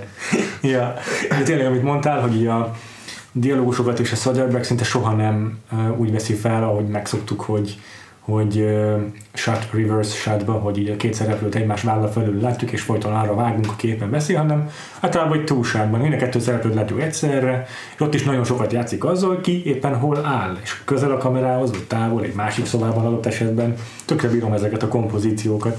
És nagyon sokat elárul itt a, a színekkel is ezeken keresztül, nem csak a térbeli elhelyezéssel. Az egyik ilyen nagyon látványos megoldás, amikor a két nővér beszél egymással, és akkor a az N van a, a világosra festett szobában, Uh, és onnan veszük a, onnan, onnan és a ruhája is egy ilyen teljesen fehér. fehér, egyszerű Igen. háziasszony ruha. Igen, és akkor a másik szobában, ami be, betekint a kamera, ami távolabban, annak meg ilyen vöröses, posztószerű, ilyen barnás, földszínű kicsit a, a, a a tónusa, és ott van benne szintén vöröses ruhában a Cynthia, és így, így ketté van azt szépen, hogy a két világnézet, ez milyen, hogy, hogy különbözik a szereplők között. meg amit mondtál arról, hogy hogyan helyezi el a szereplőket, Igen. ez megint egy olyan eleme ezeknek a, a videó felvételes jeleneteknek, ami így, ha nem azt mondom, hogy szinte észrevehetetlen, hanem inkább az, hogy nagyon okosan van belehelyezve, hogy hogy a beszélgetés egy bizonyos pontján, általában viszonylag hamar, a Graham, aki addig mondjuk ül a interjú volt ember nővel szemben, az föláll, és mondjuk amikor a, a Cynthia-val beszélget, azt hiszem, de hogy az ennel, van egy ilyen, hogy föláll, és így elheveredik a földön, ami ilyen kicsit fura ilyen szexuális póznak tűnik, ahogy így izé könyököl a oldalára fekve, de hogy ez azt eredményezi, hogy ő kerül alárend, alárendett helyzetbe viszi saját magát az interjú alanyhoz képest, és ez később minden egyes alkalommal megismétli, hogy hogy letelepszik a földre, vagy, vagy úgy helyezkedik, hogy, hogy fölötte legyen a másik fél, és ezzel így hallgatólagosan sugalja, vagy legalábbis eléri azt, hogy, hogy tényleg az interjú alany legyen úgymond irányító helyzetben, hogy ő szabja meg azt, hogy hogyan legyen ez a beszélgetés, és ő pedig csak figyel, és, és közbeszól, és közreműködik, és hogy ezt azzal is jelzi a film, hogy így, hogy, hogy ő, ő, ő az aláfölé rendeltséget mutatja a szereplőkön keresztül, és ez tök jó csavar eredményez a, a film végén, végén amikor meg vált az utolsó beszélgetés, azt hiszük, hogy ez majd arról fog szólni, hogy az N hogy nyílik meg, és közben, közben meg az azzal fog szólni, hogy a Graham mennyire el van baszva, és hogy neki változtatnia kell.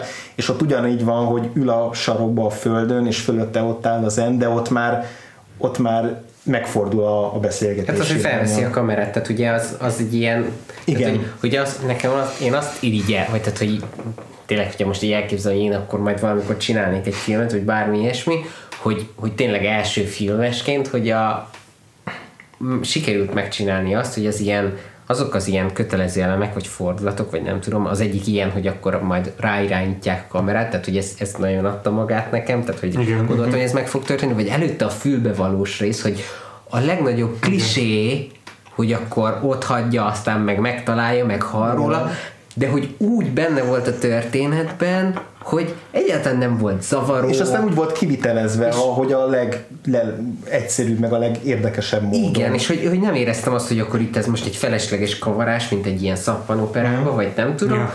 hanem hogy, hogy csak ment, tehát hogy, hogy ezeket az ilyen... fokozza. Így, tehát hogy, hogy meg, hogy használja ezeket a tényleg sablonos dolgokat, és nem, nem úgy jön le, mint hogyha ez egy ezerszer látott Aha. dolog lett volna. És ez amúgy is megvan a Soderbergh filmjeibe, amiket, amik így eljutnak hozzánk, hogy akár a Zsáner filmjeibe, akár az oceans pont ugyanez van, hogy egy, hogy abszolút közönségfilmes receptekből dolgozik, de mindig csavar valami minimálisat minden egyes sablonon úgy, hogy egy picit új, újszerűnek tűnjön, vagy másnak tűnjön. Szerintem a Magic Mike-ban is a, a párkapcsolati konfliktus, ez egy tök jó példája ennek, hogy amikor azt jelenti, hogy most jobbra fog fordulni a kapcsolat, akkor mindig balra fordítja a Soderbergh, és abszolút váratlanok ott a döntéseik a szereplőknek. Ja, igen, amit mi mindenképp ö, szerintem amiről még így beszélnünk kell, egy a rendezés kapcsán, ez a kamera szerepe a filmben, hm. mert hogy ö, mert hogy ugye az első számú olvasata az ilyenkor mindig az, hogyha főleg első filmes rendezőként, hogy az egyik szereplőnek kamera van a kezébe, hogy akkor ez a filmkészítés metaforája. Nem? Tehát, hogy így, akkor így leosztjuk a szerepeket, hogy a rendező, meg a színész, meg a producer, meg itt tudom Inception. Igen, igen, körülbelül. De hogy, de hogy szerintem ez még érdekesebb itt a kamerának a használata, és, és engem tök meglepett, ahogy így gondolkoztunk utólag róla, hogy így mennyire a mai medializált világunkra is érvényes az, ahogy használja a kamerát a Graham, ami gyakorlatilag ugye az a lényege, hogy kamerán keresztül intim kapcsolatot tud létrehozni az alanyával, hmm. egy, egy, egy őszinte beszélgetést, átlépnek olyan korlátokat, amik egyébként civil párbeszédekben meglennének köztük, tehát a, a, a kamera lencse az egy ilyen összekötő dolog, de közben meg neki egy ilyen védőfal, meg egy korlát, egy kényelmes védekező mechanizmus, hogy az így azon keresztül tud így intim kapcsolatot létrehozni. És hogy ez mennyire sokszorozottan érvényes ma a, a Az okostelefon- okostelefonnal, meg a selfie meg a képernyő használata, meg videókkal, mennyit közlünk magunkról, és az mennyire biztonságot ad nekünk, hogy azon keresztül kommunikálunk, de közben mennyire eltávolít minket. Tehát, hogy ez Hát csak egész- pusztán annak a felismerés, hogy megcsinálni 89-ben a filmet arról, hogy mikor te épp kamerázol, akkor valójában nem tudsz jelen lenni. Igen. És ugye az, mikor a Igen. koncerteket élő Facebook közvetítésbe toló Ja. emberek teljesen természetesek, tehát hogy, hogy ott, ott van benne az, amit mára se sikerült megtanulni, vagy mára, mára sem került át a, a ilyen kollektív gondolkodásba, amikor egy ilyen itt, itt egy ilyen természetes igazságként van közölve, ami hát jó, hogy így van, persze. Tényleg így van. És ez nem, tényleg annyira sok aspektusában tetteníthető a jelenkorunknak most ez ilyen kicsit ilyen furan panaszkodó nagybácsinak is fog hangzani biztos, de tényleg vannak Vége. kutatások erre vonatkozóan, hogy hogyha végig fotózol egy nyaralást, akkor az kevésbé rögzül, mint emlék benned. És ezeket tényleg lehet tudni. És az meg a másik oldala, hogy viszont a, pont az ilyen Instagramos sztoriknak, meg videóknak köszönhetően egy csomóan nagyon-nagyon sok részét megosztják az intim szférájuknak is. Tehát ö, a befogadói oldalról valahogy ez eltávolít, meg teremt egy ilyen védőfalat közé és a, a közlő közé, viszont közlői oldalon meg valahogy megnyílsz ennek köszönhetően, és ebben a filmben is ez van, hogy a, az interjú szereplői, ők nagyon őszinték Graham-mel, Graham meg ö, nem olyan célra használja ezt, amire gondolnád, hogy, hogy, ö, hogy használni kéne ezeket a felvételeket. Igen, igen, Péter, amit mondasz, hogy, hogy ez így meg, meg tud nyitni felhasználó részről, az, hogy mondjuk zárkozottabb vagy, nem szeretsz közösségbe járni, kevésbé tudsz megnyílni, kevésbé tudsz kapcsolatot teremteni emberekkel, akkor a képernyő ez egy ilyen tök jó mankó lehet, hogy a kijelző, hogy azon keresztül tudsz kommunikálni, ahol nem kell mondjuk nonverbális jeleket megfejteni, akár, mondjuk csak cseten keresztül tudsz jobban kommunikálni, vagy, vagy te tudod, tehát hogy el tudod dönteni, hogy, hogy, hogy mi lesz a kommunikációnak az a formája, ami neked még kényelmes, és neked, és aztán nem, és te tudod lezárni, ami egy húsvér párbeszédben sokkal nehezebb, meg sokkal kétoldalúbb, és egyrészt ez egy jó mankó is, de hogy ugyanakkor meg erre is, van, erről is vannak ilyen cikkek, ugye, hogy ez mennyire izoláló hatású, hogy egyre inkább ilyen kis individuum szigetek jönnek létre azáltal, hogy, hogy, hogy benne maradsz ebben a, a saját univerzumodban, ahol te döntöd el, hogy akkor meddig vagy kapcsolatban, meddig kényelmes, meddig kellemes, Aha. és hogy pont azokat a konfliktusokat, amik egyébként, amiknek a kezelését meg kell tanulni, és pont azokat a nagyon bonyolult és, és zűrös érzelmi szituációkat, amik az életbe kialakulnak, azokat ezekkel egy rövidre lehet jobban zárni.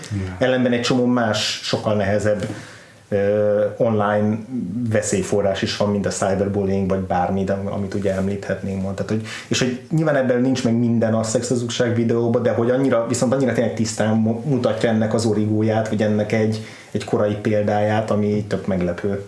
Igen, mert van egy ilyen szerepe ennek a képernyőn való megtapasztalásnak, vagy képernyőn való befogadásnak az a dehumanizáló hatás is, hogy Graham nagyon könnyen készít, készíti ezeket a videókat könnyelműen, úgymond, de amint felé fordul a kamera, akkor már megírható, hogy őszintének kell lennie. És akkor itt beszéltünk a filmnek a harmadik szaváról a címben, mert a szexről beszéltünk, a videóról beszéltünk, de hát az őszinteség és a hazugság kapcsolata ebben a filmben, ez még nem, azt még nem tártuk föl szerintem hmm. És, és tök jó, hogy a négy főszereplő közül egy valaki nem tesz ilyen vallomást, az a, az a John, és ő az, aki teljes egészében hazugságban él, és, és minden más szereplőről meg szépen lassan kiderül, hogy önállításban vagy nyilvános hazugságban ö, tartja magát, de, de meg tud nyílni a kamerának. És túl tudnak lépni ezeken a hazugságokon. Igen. És ez is marha tetszik nekem, hogy, ö, ezt is kommunikálja a film is a, szintén megint csak a színek nyelvén is, mert amikor hogy a, a Fega az által említett jelenetben az N megtalálja a saját húgának a főbevalóját a hitvesi ágyában, akkor egyből Grahamhez veszi az irányt, de úgy, hogy a háziasszonyi fehér ruházatából átöltözik előtte feketébe, de Graham színeibe. És, és ez egy ilyen, a, megint csak a, a tagadásnak, vagy a hazugságnak, és szerintem az őszinteségnek is egy ilyen képi megjelenítése, hogy ez a Graham ugye az őszinteségnek a csimbora szólja a filmben, legalábbis ezt állítja magáról. És ott van közben a, az folyton öltönyt viselő John, hogy a film végén, amikor rájön, hogy az N megcsalta őt a Graham-mel, akkor a film utolsó jelenetében full fehér öltönyben jelenik meg, mert ő még akkor is tagadja, és akkor is hazudik a saját magánéletével kapcsolatban, és nem vállalja, hogy krízisben van a házassága.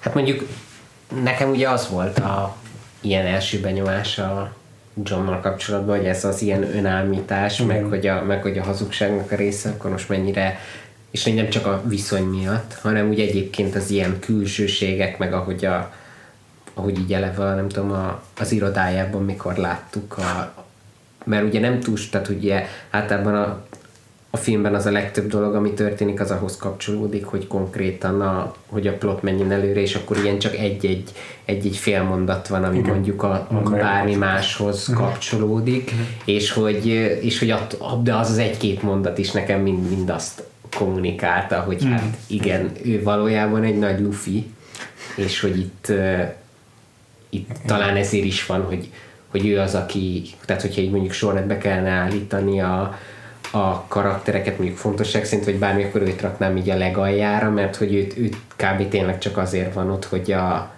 az ilyen biztos pont legyen, aki ugye nem indul meg egyik irányba se. Hozzá viszonyítjuk a többieket. Igen. igen. És ő ebben a, leg, a legegysíkúbb is ennek köszönhető, uh-huh. meg a leginkább karikatúrája annak az arhetipusnak, amit képvisel. Tehát, hogy neki nem engedélyezi meg igazán a filmet, film az, hogy árnyalódjon. Uh-huh. Pont az uh-huh. Igen, és hogy, és hogy a Peter Gallaghernek meg ezek a szerepek ki vannak találva, vagy nem tudom. Tehát, hogy a szerintem... ki vannak találva. De hogy, tehát, hogy, tehát, hogy csak megjelenik, vagy ott és hogy, és hogy igen, ez az a szerep, amit elképzelsz rá. igen, igen. Én még akartam beszélni itt egy-két ilyen hasonló szimbólumról, meg mint a másokat emlegetett színek használata. De nagyon feltűnt a, a poharak, mint fallikus szimbólumok a filmben. Az első közös jelenete Ellennek és Grahamnek egy bárban, vagy nem egy ilyen útcéli étkezdében van, egy ilyen dinerben és ott elhangzik a Graham szájából, hogy impotens, és ez rögtön felkelti ennél érdeklődését, aki ezt azzal kommunikálja nonverbálisan, hogy a kis talpas pohár elkezd így játszani az ujjával. És, és hát ezek nagyon, nagyon, nagyon erotikus kis cirogatása annak a pohárnak. És a, talán ezután következő, következő jelenetükben meg ugye megtudja róla, hogy videófelvételeket készít nőkről, és ez rögtön lelombozza Ent ugyanis a Graham-től kapott Ice is tea a kezében, az így elkezd oldalra konyulni és kicsordulni belőle a vízre, hogy így lekonyul. Meg ez az Ice Tea, ez így valahogy visszatérő velem a filmnek valami. Igen, és a végére elfogy, ugye, amikor az őszintesség pillanata jön, akkor már nincs Ice Tea. Tehát ez is csak egy újabb ilyen, ilyen távos, távolító mankó lenne a, a ja, hogy valahányszor vendégén rögtön az első, hogyha egyből bevezet a konyhába, ott hagyja azt az illetőt, Tényleg. és rögtön hozza az ice tea Igen, a Graham otthon tartózkodva is szereti a fal mögül beszélni szereplőkkel. Igen, egész addig, amíg a kamera mögé nem tud ülni. Igen. Ja, ja, ja, ja. Igen. Mint hogy egy feszélyezni a, az a helyzet, pedig hogy ilyen, ilyen nagyon cool, chill dunnak tűnik, de hogy egyáltalán nem chill ja. egyébként. Beszélj még a vágásról? Még valami egyébről, amiben a Soderbergh ilyen nagy mester? Mert a forgatókönyvet szerintem nagyjából, ha nem is mondtuk ki konkrétan, de de hát ott a párbeszédeknek mi igen, igen, meg a, igen. a rendezésnél is meg igen. volt. A vágást annyiban emlegettük, hogy, a, hogy mennyire jó a, a párbeszédeknek ez az Igen. ilyen át, át, átfedése, hogy jelenetből, ja. a tranzíció jelenetek között az mennyire jó, de, de igen, tehát vannak ennél még élesebb vágási megoldások is, például az, amikor a, megtalálta a, a, a fülbevalót az en, és utána beül a kocsiába, és egy ilyen, egy, meg sem mozdul a kocsiával, de, de van egy ilyen alig észrevehető váltás, vagy ilyen áttűnés a filmbe, és amikor újra kiszáll, akkor már a Graham házánál van, ami tök jól reprezentálja azt a fajta ilyen mentális helyzetet, amikor így Jézusom, hogy kötöttem itt ki? Tehát ez a helyzet, amikor annyira egy ilyen ködben vagy, mert így kavarognak a gondolataid, hogy így az ösztöneid automatikusan elvisznek arra a helyre, ahova nem is gondolnád, hogy te oda akarsz menni, de persze, hogy oda akarsz menni. Igen, tényleg. Meg ugye ez költségcsökkentés szempontjából is így tök jó, persze. mert ugye az autós jelentet forgatni azért az drága dolog. Meg biztosítás, meg mit tudom, Igen. Persze. Tud-e vezetni Andy McDowell? Persze. Akar ezt. Igen. Alapvetően a filmben a narratívát nagyon jól szolgálják ezek a, ezek a vágások, aztán ugyanakkor meg tesz bele ilyen, ilyen izgibb megoldásokat, mint amikor a Graham a saját videókazettáit így szétszincálja, meg széttöri, akkor azt ilyen belső vágásokkal így meg zakladottabbá teszi ezeket a felvételeket. Hát vagy akár a, a nagy finálé jelenetet is átugorja először a film. Aha. Tehát amikor leülnek beszélni, Igen. erre várunk egész film alatt, hogy ez most bekövetkezik, és egyszer csak váltunk egy olyan szituációba, amit nem értünk, hogy hogy jutottunk el odáig, amikor már az ágyon fekszenek, és mint hogyha egy szexuális együttlét után lennének. Aha. És Tényleg. utána utólag látjuk, ugye a Johnnal együtt, a nyomozó Johnnal együtt nézzük vissza azt, hogy mi történt Tényleg. közben, és ez is egy tök jó ilyen feszültség alapozás. Hát meg az a filmnek szerintem tök fontos volt, hogy ugye azt még mielőtt véget ér érzékeltesse, hogy tehát ugye fontos volt neki az is, hogy megmutassa, hogy milyen helyzet az, mikor kamerázik valaki, és mikor, uh-huh. tehát hogy a, konkrétan az a helyzet, mikor elkészül a felvétel, és hogy a másik helyzet, amikor meg megnézzük azt a felvételt, tehát hogy, uh-huh. hogy ezt az oda-vissza játékot szerintem uh-huh. tök fontos volt a filmnek lejátszani. És hogy milyen érdekes, Igen. hogy ott pont a, a John lesz a, a nézőnek az alter egója, hiszen ő a befogadója ennek Igen. a filmnek. Tehát vele együtt nézzük, és arra invitál mégiscsak a film, hogy akkor vele azonosuljunk az ő helyzetével, pedig ő a vilanje a filmnek. De hogy ő az egyetlen, az, a, az egyetlen olyan alak, aki, aki nem tud ugye bekerülni ebbe az őszintesség. Aki csak nézi, álmokba, aki csak nézi, és az, aki csak kívül nézi, marad akivel végig. nem történik ez meg. Igen. Nekem nagyon tetszik egyébként még az is a filmben, hogy mennyire egalitáriánus a szereplőkkel szemben olyan szempontból, hogy ez pont ez az önállítás meg önbecsapás, ez így társadalmi helyzettől, személyiségtől, attitűdől fü- függetlenül mindenkire ugyanúgy igaz. Tehát, hogy azt mondja a film, hogy tök mindegy, hogy te egy ilyen fás, befásult konzervatív juppi vagy, vagy egy művészélek, aki szabadon éli az életét, mint mondjuk a, izé, a Cynthia, ugyanúgy lesznek olyan hazugságok az életedben, meg olyan önbecsapások, amiken túl kell lendülni, és hogy ilyen szempontból nincsen egy ilyen egyértelmű villenek, meg Igen. hírók a filmben, mert mindenkinek meg kell küzdeni a saját, saját dolgaival. Igen. Igen. Szóval nem tudom, hogy mit gondoltok a film végéről, azzal, hogy ilyen érdekes happy end ér véget, hogy összejön a, a két Igen. főszereplő. Hát nekem az főleg azért volt nagyon furcsa, mert hogy ugye a, a Grahamet annyira nem tudtam megkedvelni, vagy tehát, hogy, hogy nekem végig megmaradt ez, a, ez az ilyen vír dolog, és nem értettem, hogy, hogy akkor miért van szükség erre a lezárásra. Mhm. Most mielőtt jöttem, még újra is néztem, hogy ne az legyen, hogy akkor csak így a hogy az első benyomás alapján, hanem így akkor így kicsit, kicsit kihűlt szemmel is ránézek, de hogy, de hogy továbbra is nagyon fura döntés, mert egyébként tök érdekes a lezárás, hogy ott a, nem is tudom, ilyen három-négy jelenet valahogy úgy be van rakva egymás mögé, és így, és így egyébként tök elegánsan oldja meg szerintem a, addig a levegőben lévő labdáknak így a, a földre juttatását, de ez a része, hogy akkor most miért kell belőlük happy couple csinálni az utolsó jelenetre, azt nem teljesen értem. De szerintem ez nem egy egyértelmű, bef- úgy értem, hogy nem egy egyértelmű ilyen végszava a filmnek, ez nekem sokkal többet vetít előre. Mm. Nem hiszem, hogy ez egy definitív ö, Boldogban élnek, mint meg nem Jaj, az oké, okay, de hogy tehát, hogy az, hogy egyáltalán ebbe a fázisba is eljutottak nekem már az is. Értem. Nekem egyébként az az indoklásom erre, hogy szerintem N is, N karaktere is ugyanolyan ö, fura figura, mint a Graham. Mert nála se, tehát ez nem, egy, ez nem egy érzelmeken alapuló vonzalom, vagy nyilván van benne az is, de nem szeretnék egymásba a szók hagyományos értelmében, hanem N-t az motiválja, attól a pillanattól kezdve, hogy megtudta, hogy impotens a Graham, hogy én hogy fogom őt ki, boldogá tenni. Hogy én leszek az, aki majd kielégíti.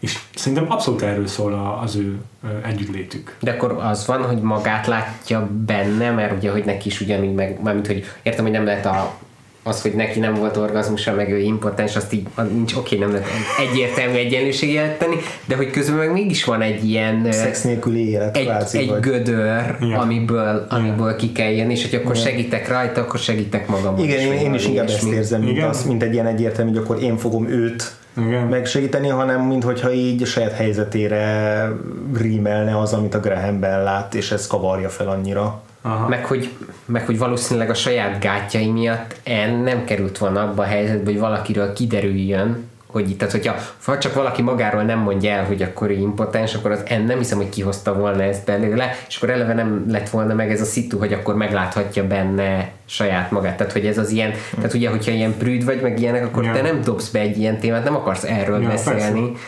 Tehát, hát, hogy ez... amikor, amikor a pszichiáterénél van, akkor is minden szobahoz csak, csak a konkrét ilyen elfolytásai. Igen, igen. Inkább beszél a hulladékról, meg nem tudom, éhező afrikai Talán még az is benne van ebben, hogy a, amikor a, kiderül, hogy impotens a, a Graham, akkor az nem, nem riasztja el tőle, hanem mint hogyha akkor ez lehet, hogy az is belejátszik nála, hogy így oké, okay, akkor ő kvázi így veszélytelen, vagy hogy akkor tehát nem, nem, nem fog kialakulni Aha. olyan bonyolult szituáció, hogy akkor egy, egy olyan emberrel tudok erről beszélgetni, aki nem fog szexuálisan irántam érdeklődni, vagy, vagy nem fog, ugye az én életemben úgy vájkálni, meg úgy feszegetni, ami, ami, már, ami már kellemetlen, és ugye akkor jön el az, hogy mégis visszavettem, amikor megtudja, hogy de a Grahamnek van, van ez, a, ez a kamerája. Igen. Nem tudom, ez csak most, ez most eszembe lehet, hogy uh-huh. nincs benne az ember, de én meg abszolút úgy érzem, és nem tudom, de nem tudom jól megindokolni, csak pont az ilyen ö, ö, szimbólumok, meg nonverbális jelek szintjén, hogy az N szerintem ö, ráizgul a Grahamnek az impotenciájára. És nálam szerintem tényleg ez a motiváló ö, ok, ami, ami miatt vonzódik hozzá, hogy, hogy most pedig ő lesz az, aki, aki nem mutatja, hogy, hogy az a csávó ez nem ö, veszett fejszenyele férfiasság mm, tekintetében.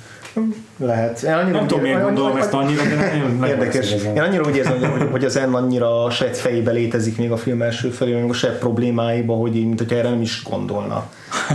De érdekes, hogy ennyire máshogy, máshogy látjuk az ő viselkedés. Mert ugye keveset árul el, fed fel magából, és akkor melyikünk mit lát bele, meg mit, mit olvas ki belőle. Ez így érdekes, hogy ennyi, ennyi féle. Ja, azért nagyon elég komplexek ezek a karakterek, persze leszámítva szerencsétlen Don't. De ez, ez nagyon-nagyon jó, meg a Andy McDowell alakításában is, hogy hogy szavak nélkül mennyi mindent el tud mondani. Van az a rész, amikor ugye észreveszi a már sokat emlegetett fülbevalót, és így akkor se a legtöbb filmben ilyenkor lenne egy sor, hogy ez a szuka, vagy mit tudom én, és itt semmi ilyesmi Vagy elsírja magát, vagy valami.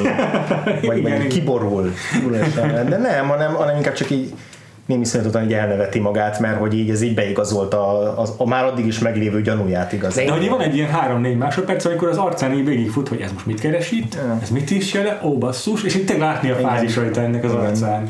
De nekem még azt tetszett ezzel kapcsolatban, hogy ugye mikor előtte volt a gyanúja, akkor volt már egy ilyen beszélgetés, hogy akkor te megcsalsz és akkor az az, hogy miért van bizonyítékod, és akkor már azt hittem, hogy bár nyilván több, tehát hogy N karakterére valószínűleg nem vallott volna, de hogy el tudtam, tehát hogy akkor itt először azt gondoltam, hogy már megtalálta a, uh-huh. a fülbevalót, ami beigazolta a félelmeit, de akkor megadta a lehetőséget, hogy hogy ki, szint vajon, hogy igen, és hmm. akkor, hogy hm, már megtalálta, és akkor gondoltam, hogy valószínűleg a megtalálást azt nem így kamerán kívül fogják ja, bemutatni, de, de hogy, tehát, hogy ott az is lehetett volna, hogy már ott a korábbi jelent is azért van, mert hogy már megtalálta, de ugye az csak pont arról szól, hogy a, hogy a gyanú Ugyan, egyre erősebb. És milyen fura, és hogy olyan honnan származik amúgy. Meg hogy olyan konkrét, konkrétan nem csak az, hogy megcsalja a férje, hanem hogy a testvérével csalja meg a férje. Tehát, hogy odáig engem ez lepett meg, hogy már odáig is eljutott gondolatban, ami lehet, hogy az az ok, hogy ez egy kisváros, és így mindenki ismer mindenkit, és akkor rögtön, de hogy azért nem tudom, az embernek automatikusan nem az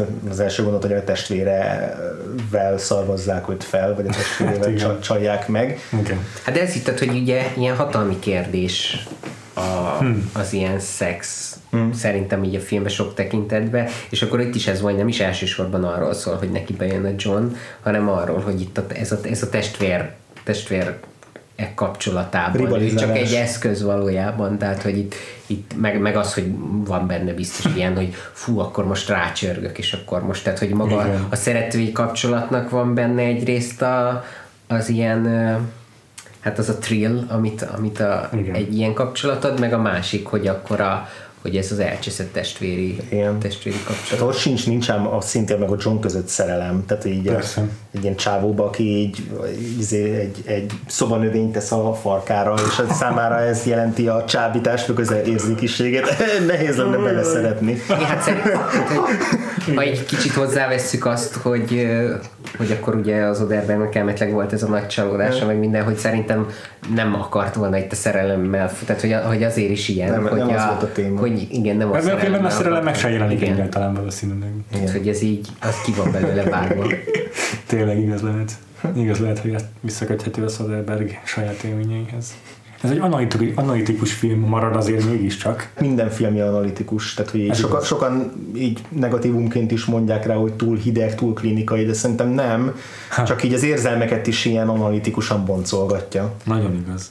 Legtöbbször, nem? Hi, hát biztos, hogy, a, hogy így az érzelmekkel, meg a szerelemmel azért ilyen hmm. sajátos, a, sajátos a viszonya. Hmm. Tehát, hogy a, akár a Magic Mike-ban, akár az Oceans filmekben, Akár a Nickben. vagy akár a Nickben, tehát, hogy így ér- érzem azt, hogy ott van egy ilyen, nem is azt mondom, hogy gát, vagy valami, de mintha az nem lenne egy ilyen kényelmes téma. Tehát, hogy, hogy tényleg azt érzem, hogy ilyen technikai, meg minden szempontból bármit meg tud csinálni, de hogy, a, de hogy ez, ez, az, ez a része, ez valahogy pont, pont egy ilyen, amivel uh-huh. úgy óha, óvatosan bánik, és És még érdekes, hogy egyébként meg tényleg az emberi viselkedésnek annyira szakavatott ismerő, és hogy ez érdekli minden filmjében, hogy az emberi viselkedésformák és viszonyok olyan alakulnak, és akkor itt van ez az emberi viszonyrendszernek ez az alapvető része, ami, ami, amihez meg ilyen tényleg érdekesen viszonyul. Hát a, tehát, hogy ott a, az Ocean's eleven és az, az viszi túl szerintem, hogy csak egy ilyen sima film legyen, ahol annyi volt a kreativitás, hogy jaj, dobáljunk össze sok szíres színészt, és akkor biztos megnézik, hogy tudta, hogy hogy kell tényleg a legapróbb mellékszereplőt, vagy bárkit emberivé tenni két mondattal, és akkor, és úgy csapaton belül nagyon fontos, mikor nem tudsz mindenkinek annyi figyelmet adni, hogy tudja, hogy mi az az egy-két mondat, egy-két jelent, egy-két beállítás, amivel biztos, hogy el tudod helyezni, emlékszel rá, Igen. és hogy, és hogy nyilván mikor ilyen, mikor négy emberre koncentrál, akkor itt ennek az egésznek sokkal több tere van, de hogy, Mhm. de hogy itt is a, akár a terapeutánál, vagy tehát, hogy az az, az egy, vagy a fura figura, aki ott a bárba rányomul a Igen, végén. Na, igen. tehát, hogy, hogy, hogy azt gondolnám, hogy ő érti, hogy hogy működik az ember, és eb- ebbe az is benne van, hogy akkor is érti, Persze. amikor a mikor tudja, hogy milyen lesz az, mikor valaki ezt majd megnézi. Tehát, hogy, a, hogy szerintem az egy ilyen tök fontos skill, a, mikor így létrehozol egy filmet, hogy tudja azzal gondolkodni, hogy mert ugye, hogy akkor nagyon benne vagy, és próbálod felépíteni a világot, milyen meg minden, és hogy az, az, hogy mikor te, mikor lesz egy ilyen fal, és ezt valaki kívülről megnézi, hogy akkor az hogy jön le. És Aha. hogy szerintem ebbe erre tök jól tud már így, valószínűleg azért is van az, hogy hazamegy, és akkor meg is vágja, mert valószínűleg már ott Már a forgatáson is a fejében ez a dolog megvan. Uh-huh. És hogy, hogy ezért is lehet, hogy, a, hogy az első filmében ez egy ilyen meghatározó dolog, hogy, hogy azért ez egy, nem egy átlagos emberi képesség, hogy, a, hogy így át tud látni ezt a különbséget a között, hogy mikor ott vagy, meg mikor felveszed, és utána azt biztos, visszanézed. Biztos, hogy jó. tök jó. És azért ne felejtjük el, hogy a, a mintakámforban, az Sight-ban meg a Soderbergh megcsinálta a filmtörténet egyik legszexibb és legfületebb ö, szex jelenetét, meg csábítás jelenetét, sőt két, két ilyen jelenet is van benne, De amikor ez- csomagtartóban ott van George Clooney és Jennifer Lopez, és így annál szexibb jelenet nincsen 90-es években sem, meg azóta is kevés. És meg, ja, bocsánat, Csak azt akartam, hogy, tehát, hogy szerintem ez a film is egyébként tökre, tökre ilyen szexi, meg füllet, meg minden. Tehát, hogy, hogy azzal együtt, hogy ezt az ilyen vircs, tehát hogy, Igen. hogy, hogy vannak benne tényleg ezek a fura dolgok, amit mondtam, hogy Grahamnél, hogy engem is kiakasztott, de azzal együtt meg ez egy borzasztó szexi film, tehát hogy így hogy így nagyon érdekes, hogy mi az, amit így, így lecsippant, hogy, hogy ugye az ilyen szerelem, meg érzelmi része, de hogy az ilyen testiség, meg ilyesmi, hogy azt meg, és fent tudja tartani igazából végig olyan helyzetek, amikor emberek beszélgetnek, azt gondolnánk, hogy annál antiszexív dolog nincsen. és hogy valójában meg csak azon múlik, hogy hogy tálalod. Hát ja. Ja, és aztán ez, ez megint men- mennyire abszurd vagy paradox, hogy a, szerintem az a film, amiben a legtöbbet foglalkozik az, ami a szerelem, az meg a Solaris, ami meg egy ilyen hűvös science fiction. Szóval Ez érdekes tényleg, de ahhoz képest, amennyire elmondjuk, hogy milyen hideg rendező, azért tényleg egy csomó romantikus párkapcsolatot fel tud építeni. Szerintem a Magic Mike is tökre romantikus film. Abszolút, nagyon, igen. igen. De hogy ott is benne, tehát hogy a Magic Mike után is mondom, arra gondolnék, hogy azért a ne, ne, lehet, hogy én vagyok egyébként egy átlagnál ilyen szentimentálisabb, meg érzelmesebb ember. Jó helyen vagy itt ebben a társadalomban. de hogy, tehát, hogy a Magic Mike után azt gondolom, hogy ennek az embernek így nincs minden úgy nem tudom, a megszokott helyen a, az ilyen szerelemmel kapcsolatos, meg ezekkel az Ja. érzelmek kapcsolatos viszonyában, tehát hogy így Ja. ugye Nolan a másik szerintem, aki, akinek így a filmjeiből még Ja, azért kettő közül azért Nolan egyértelmű. Jó, oké, Inkább de az az önökről nem tudod elképzelni, hogy neki a házas életében milyen a, Szerzetes. a há- hálószobájában, a, mi, mit, mit, mit csinál. Oké, okay, de, hogy de hogy én csak azt mondom, hogy, a, hogy így hogy ott is azt gondolod, hogy ő is egy olyan ember, aki így a filmjében tényleg bárhova el tud jutni, meg nincs, nincs Ja, értelek, számára olyan, igen. ami nem fér bele, és akkor közül mégis van egy ilyen terület, ami ilyen, Igen. mint a kicsit fura lenne. De a Magic Mike karaktere is szerintem, hogyha izé, ezt a kamerázós párhuzamot már kihasználtam a Soderbergnél, akkor a Magic Mike karaktere is lehet, hogy maga Soderberg, aki a szerelem elől a szórakoztatásba menekül, meg a munkájába menekül, és nem mer uh-huh. emberi kapcsolatokat kialakítani mélységesebben ennél, Uh-huh. Hanem inkább csak ilyen látványos tömegszórakoztatást teremt.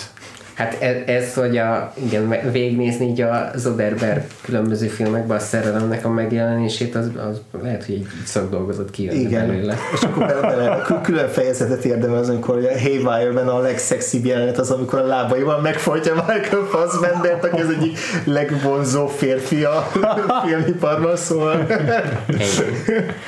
Igen. Na jó, ezt Jó. kitárgyaltuk.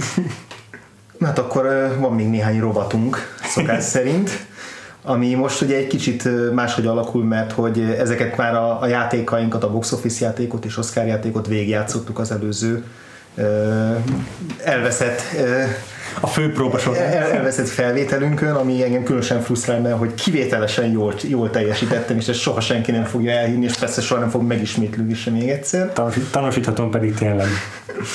Viszont, Hogy nem fog megismétlődni? viszont itt van nekünk egy új versenyzőnk, hogyha vállalkozik rá, feg ahogy még futja azokat a köröket, amiket én. Természetesen. Egy olyan időszakból, amikor még talán négy éves. Nem, nem, szerintem 89. 90 Én nem születtem meg szóval igen. igen. Hát akkor ez kihívás lesz.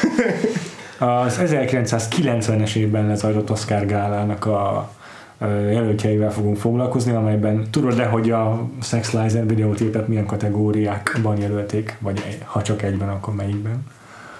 Mire Ne, tippelsz? tehát, hogy eleve én azon meglepődtem, hogy jelölték, szóval. Nem biztos, hogy jelölték, mondhatod azt is, hogy nem? hát akkor azt mondom, hogy nem jelölték. Jó.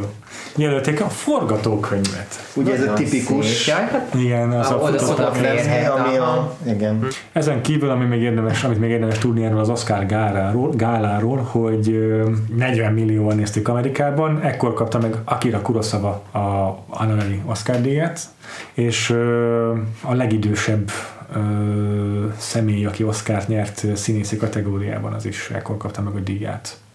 Ezt el is árulom, amint kitalálod, melyik filmről van szó, mert az viszont a, egy versenykategória lesz.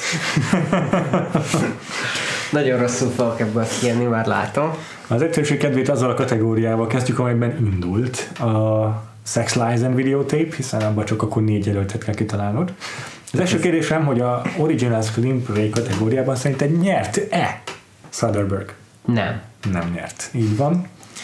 Aki nyert, az az év egyik egyébként is legtöbb Oscarra jelölt filmjével nyerte meg a díjat, úgyhogy ez még más kategóriákban is vissza fog köszönni, amely egy, egy, fél, egy, egy felnőtt férfi főszereplős dráma, több tinédzser karakterrel. És nagyon sokan sztárok lettek közülük is. Igen, a fiatalok közül sokan. Hát, Jó, igen, nem- többé-kevésbé ismert igen, színészek igen, lettek. igen, van aki sorozatban, van aki filmben, de Így van. És a főszereplő pedig ö, szintén Oscar jelölt volt a szereplő. és mindegyik, akikről beszélünk, mind férfiak. Így van. Aha, és akkor a, a, a Van egy nagy szereplő ennek a filmnek a fináléban, amikor asztalra állnak. Ja, Holt Körtők Társasága? Az, ki, az a 90-es Oscaron volt? Aha. Így van. És az meg is nyerte a legjobb, korábban volt. Legjobb Aha. forgatókönyvnek járó Oscar díjat. Tom Schulman, nem ismerem az írót egyébként. Ö, Nice. szintén van egy olyan jelöltünk, akit ebben az évtizedben minden évben jelöltek gyakorlatilag, méghozzá általában ebben a kategóriában, és amúgy, tehát ő rendszeresen azóta is alkot, szinte évről évre van filmje. De várj, Most az utóbbi években van az, hogy már egy eltűnt. Tehát akkor most még mindig a legjobb eredeti Forgatókönyv, igen, a igen. többi jelöltet próbáljuk. Itt a név lesz Igen. ismertebb, nem a film cím ebben az egy esetben. Tényleg Mert mondom, évről évre gyárt filmeket, hát nehéz megjegyezni, egyébként annyira sok van neki. Van egy-két ilyen óriási sikere, amik így máig emlékezetesek, Aha. és mondom minden, és főleg egyébként azért emlékezetesek, mert a színészeivel is nagyon hálásan bánik ez a figura, és És Mert akkor ő írja a filmjét is. Uh-huh. Ő írja és rendezi minden filmjét, és nagyon hálásak a főleg a Többször jelölték forgatókönyvre, mint rendezőire, de rendezőre is jelölték. Így van. És már ugye 70-es évektől. Igen, ő egy ilyen, szintén egy ilyen új, új, új hullámos hollywoodi rendezőnek számít. És máig alkot, most már 125 éves, De csak ő- annyi, hogy most már az, utóbbi pár évben leromlott az ázsiója különféle botrányoknak köszönhetően. És már valószínűleg nem fogják többször Oscarra jelölni. Igen. De a legutóbbi filmet már be sem mutatták, pedig leforgatták. Ja. Ja, ez a... Te... Ugye nem. Csak abból próbálok Igen. kiindulni, hogy nem mutatták be a legutóbbi filmét, hogy az a, az a Don... Nem, nem, nem, a Don, tudom, Don Quixote-re gondolsz, nem, nem. Nem, nem, nem, Gilliam is akkoriban volt aktív, az Igen. igaz, de nem. Nem, ő tényleg, ja, és egyébként ő is ilyen dumálós filmeket csinál, tehát ahol szereplők Vicces is, meg romantikus is. szerelmi viszonyokról. És akkor nem lehet passzol, vagy így, vagy meg még nem tartunk hogy indokolt Nem tudom több clue igen, szóval lehet, hogy akkor eláruljuk. Ez Woody Allen. Va- Vagy vala, így, vagy tökre adja magát, igen, de Na. valahogy rá nem gondoltam. Ez jó, igen, És nekem is van néha ilyen, hogy nem basszus, Ah, hogy is itt Mhm. alap valaki. A következőt azért de lesz... Woody Allen, ő mi melyik filmével Ja, igen, bocsánat, igen. Crimes and Misdemeanors volt ez a Aha. jelölés. A következő jelöltünk szintén olyas valaki, aki egy az imént emlegetett módon a, akárcsak a Sex Lies and Videotape a futottak még kategóriaként megkapta az, a forgatókönyvíró jelölést, pedig egy író-rendezőről van szó, és egy olyan filmjéről, amely máig is klasszikusnak számít. Egyébként érdekes módon ezt az írót ö, pont ebben az idei Oscar szezonban szintén csak írói Oscarra jelölték. Nem, nem csak arra jelölték, bocsánat, de idén azt meg is nyerte. És erre a filmre hivatkozott a beszédében. Jaj. Igen. Erre a 89-es filmre hivatkozott a mostani idei beszédében. Tehát úgy is mondhatjuk, hogy 20 évvel később kapta meg, bocsánat, 30 évvel később kapta Ja, meg mert ezért ez a a- filmért járó Oscart. Mert hogy ez volt az els, Aha. első filmje. Nem a legelső, de az első nagy Az első nagy sikere, Spike Lee. Spike Lee, és az a Do the Right Thing. Do the right thing. És még egy nevünk van, egy nő, egy írónő, aki ebben az évtizedben, meg a rákövetkező pár évben így egy ilyen óriási sikerszériát könyveltett el, főleg ennek a filmnek köszönhetően. Ez egy olyan romantikus film, amely híres egy jelenetéről, amelyben a női főszereplő egy gyakorlatilag szavak nélkül alakítást nyújt egy étteremben, és az a vége, hogy egy mellettük ülő nő megszólal, hogy I have what she's having. És kapcsolódik ez a jelenet a mai adásunk témájához. Két sztár a főszereplő. Két sztár, a, női, női főszereplő az tényleg romantikus komédiák királynője volt ebben a pár évben, a férfi főszereplő meg a komédiáknak egy ismerte figurája, de ne, ilyen kicsit ilyen, ilyen, ilyen szokatlan szerepválasztás szerintem ő, ö, ha romantikus filmről És beszélünk. tényleg az a forgatókönyvírónő, az a kevés női nevek egyike, akit így meg tényleg meg tud Számon megjegyezhetünk tartunk, ebből az, ebből az érából, aki közönség sikereket gyártott. Szóval a női főszereplő a filmben az egy Julia Roberts, Nem. Egy szőke nőről van szó, vagy szőke színésznőről. meg Ryan. Uh-huh. Ja. Meg Ryan legismertebb filmje egyértelműen. Férfi főszereplőt el- elárulom, Billy Crystal. Azt hiszem, Ez a Van, Van Harry Met Sally. Így az- van. igen. És az írónő Nora Ephron. Nora. És ugye ez jelent, amikor orgazmus színlel a- Ah. az étteremben. Étteremben a Meg Ryan. Hát e, ugye ezt tartják most az ilyen romkomoknak az ilyen nulladik, vagy ilyen alapfilmjének, vagy Hmm. mikor Yeah. úgy volt, volt erről több ilyen Twin Peaks, Yeah. meg mindenféle összeállítás, meg ilyesmi, hogy a Van Harry Met Sally óta a legjobb romkomok, meg stb. Aha. Érdekességképpen még pár kategóriát bedobok, hát kezdjük szerint, nem is jött, akkor quizként bedobom a legjobb rendezőt is, viszont Soderberget ugyan nem jelölték, de beszéltünk arról, hogy azért villantott annyit, hogy más évben még be is fért volna. Ebben az évben nem. Van egy olyan filmünk, amelyről egyébként volt adásunk a podcastban, de ez neked gondolom nem sokat segít.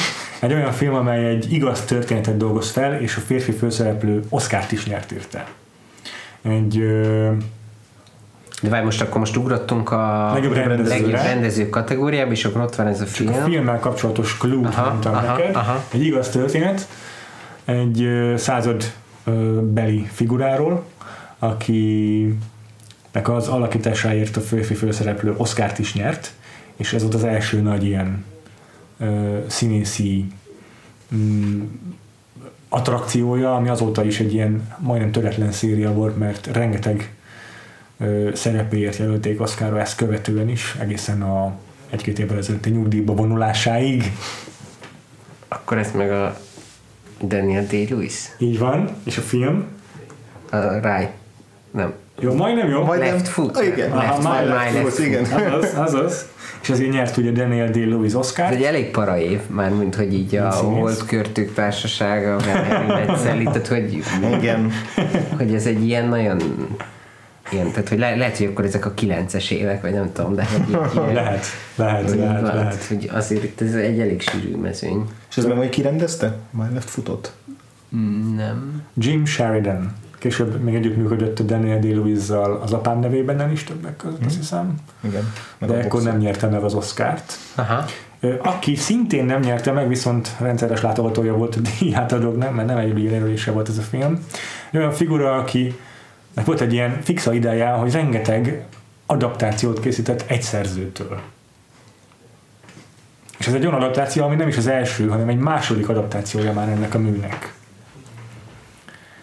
Korábban volt egy másik rendező, ilyen Atya Úristen, aki szintén millió adaptációt készített ugyanattól a szerzőtől. És többek között ezt is, ezt a filmet. De és akkor ez az adaptáció az annyira jó volt, hogy, hogy akkor Mind a két jelölték adaptáció, mind az övé, mind a korábbi egy, ilyen, egyik, is, egy, egy is. generáció, a korábbi másik rendező is el- elég nagy sikereket könyveltett el ezekkel az adaptációkkal, az is oszkáros film volt. És így ezt a rendezőt tényleg nagyon sokáig ez a szerzőhöz kötöttük, hogy ennek a szerzőnek csinálja sorba a filmeit, aztán egyszer csak elkezdett más filmeket is csinálni, és ma már másról. Igen, azóta most már vannak blockbusterei Meg ez a például. Kenneth Branagh. Aha. Szép. És tudod melyik film esetleg? Egy, egy keresztnevet kérek, meg egy számot. És vezetéknevet inkább nem. Ja, ja, ja, igen, azt hittem, hogy a szerzőre gondolsz, de Bocsánat, igen, a címe. Ez, az ötödik Henry. Azaz. hülye Shakespeare. És Shakespeare Ja, ja, adaptációja ja, van, szóval az a kitaláltad. Persze, persze, persze, Igen. csak Igen. hangozzon el azért az ő neve is. Oké, okay. azt uh, eleve Té- Tényleg durva ez az év, igen. Azt szeretném tőled kérdezni, hogy van-e olyan tipped, hogy az előzőleg sorolt forgatókönyv kategóriába jelölt filmekből miket jelöltek még rendezésre is? Tehát akkor eddig azt tudjuk, hogy ren- erre jelölték a mm, left, My Left My Left Foot. Foot. lefutott, a hol költ, azt, tehát hogy a, hol, azt nem, a Holdköltők Társaságát? Jelölték rendezésre is. Ki rendezte, azt tudod? Igen, amúgy, de Szintén egy a 80-as, 90-es évek egy ilyen óriási igen, a, neve. És Ausztrál származású. Ausztrál származású, pontosan. Nagyon sokféle filmet csinált. Nagyon változatos volt, ilyen háborús jellegű thrillere, volt egy nagyon intim filmje, egy komikussal, egy drámai szerepben, egy ilyen high concept, Igen. Volt 90-es tengeres filmje is. igen. Na, eláruljuk? Peter Weir. Peter Weir tényleg. Az ő filmjei voltak a Truman Show, Master and Commander. okay. Szóval akkor hármat tudunk ebből, Igen. Ugye? És akkor még van kettő. és igen, és akkor az a kérdésem, hogy az a, a forgatókönyves jelöltek között van-e még szerint egy név, aki itt is felbukkan. Ugye volt egy Woody Allenünk, volt egy Spike Link, volt egy Nora Ephronunk. Hát a Spike Lee biztos nem jelölték, azt Bingo. kizárhatjuk. Oké, okay, bingo. A Woody Allen? Hm. Lehet szerinted jelölt? Nem. De. Komolyan? a Woody Allen-t is jelölték, nagyon szép. És akkor itt Szerettem volna, hogy nem, de ez csak wishful thinking volt. És itt van egy valaki, aki uh, szintén író-rendező, viszont azért nem, lát, nem hallhatod a nevét eddig, mert ő adaptált egy forgatókönyvet. Aha. És uh, ez a filmje egy, ö, a 80-as évek egyik legnagyobb sztárjának egy uh, első komoly szerepe. Az első komoly szerepével készült. És egy ilyen sztárról beszélünk, aki napjainknak is az egyik legnagyobb sztárja. Így van, viszont a komoly szerepeket már maga mögött hagyta, és most már csak szórakoztatni akar. Viszont azt így ezer, ezer, ezres oktán számmal Will. Smith. Nem. Ha- Hasonló, nagyon hasonló, nagyon hasonló, nagyon hasonló. Ő a fehér Will Smith, mondhatjuk úgy. Csak sikeresebb. Ahogy sikeresebb is, igen. Bár most, az ez volt az első komoly szerep, és most már csak szórakoztatni Igen. akar, és Igen. a 80-as években volt óriási sztár. Igen. mindig Igazából mindig óriási sztár, de hogy a 80-as években robbant be. Igen.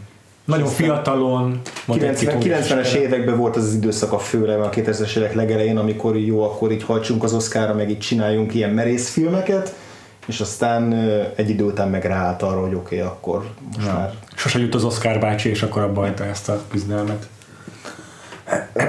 És itt is jelölték Oszkára egyébként. Így van. Azért a szerepére. Tehát, hogy, és akkor soha nem kapott Oscar? Mm. Soha.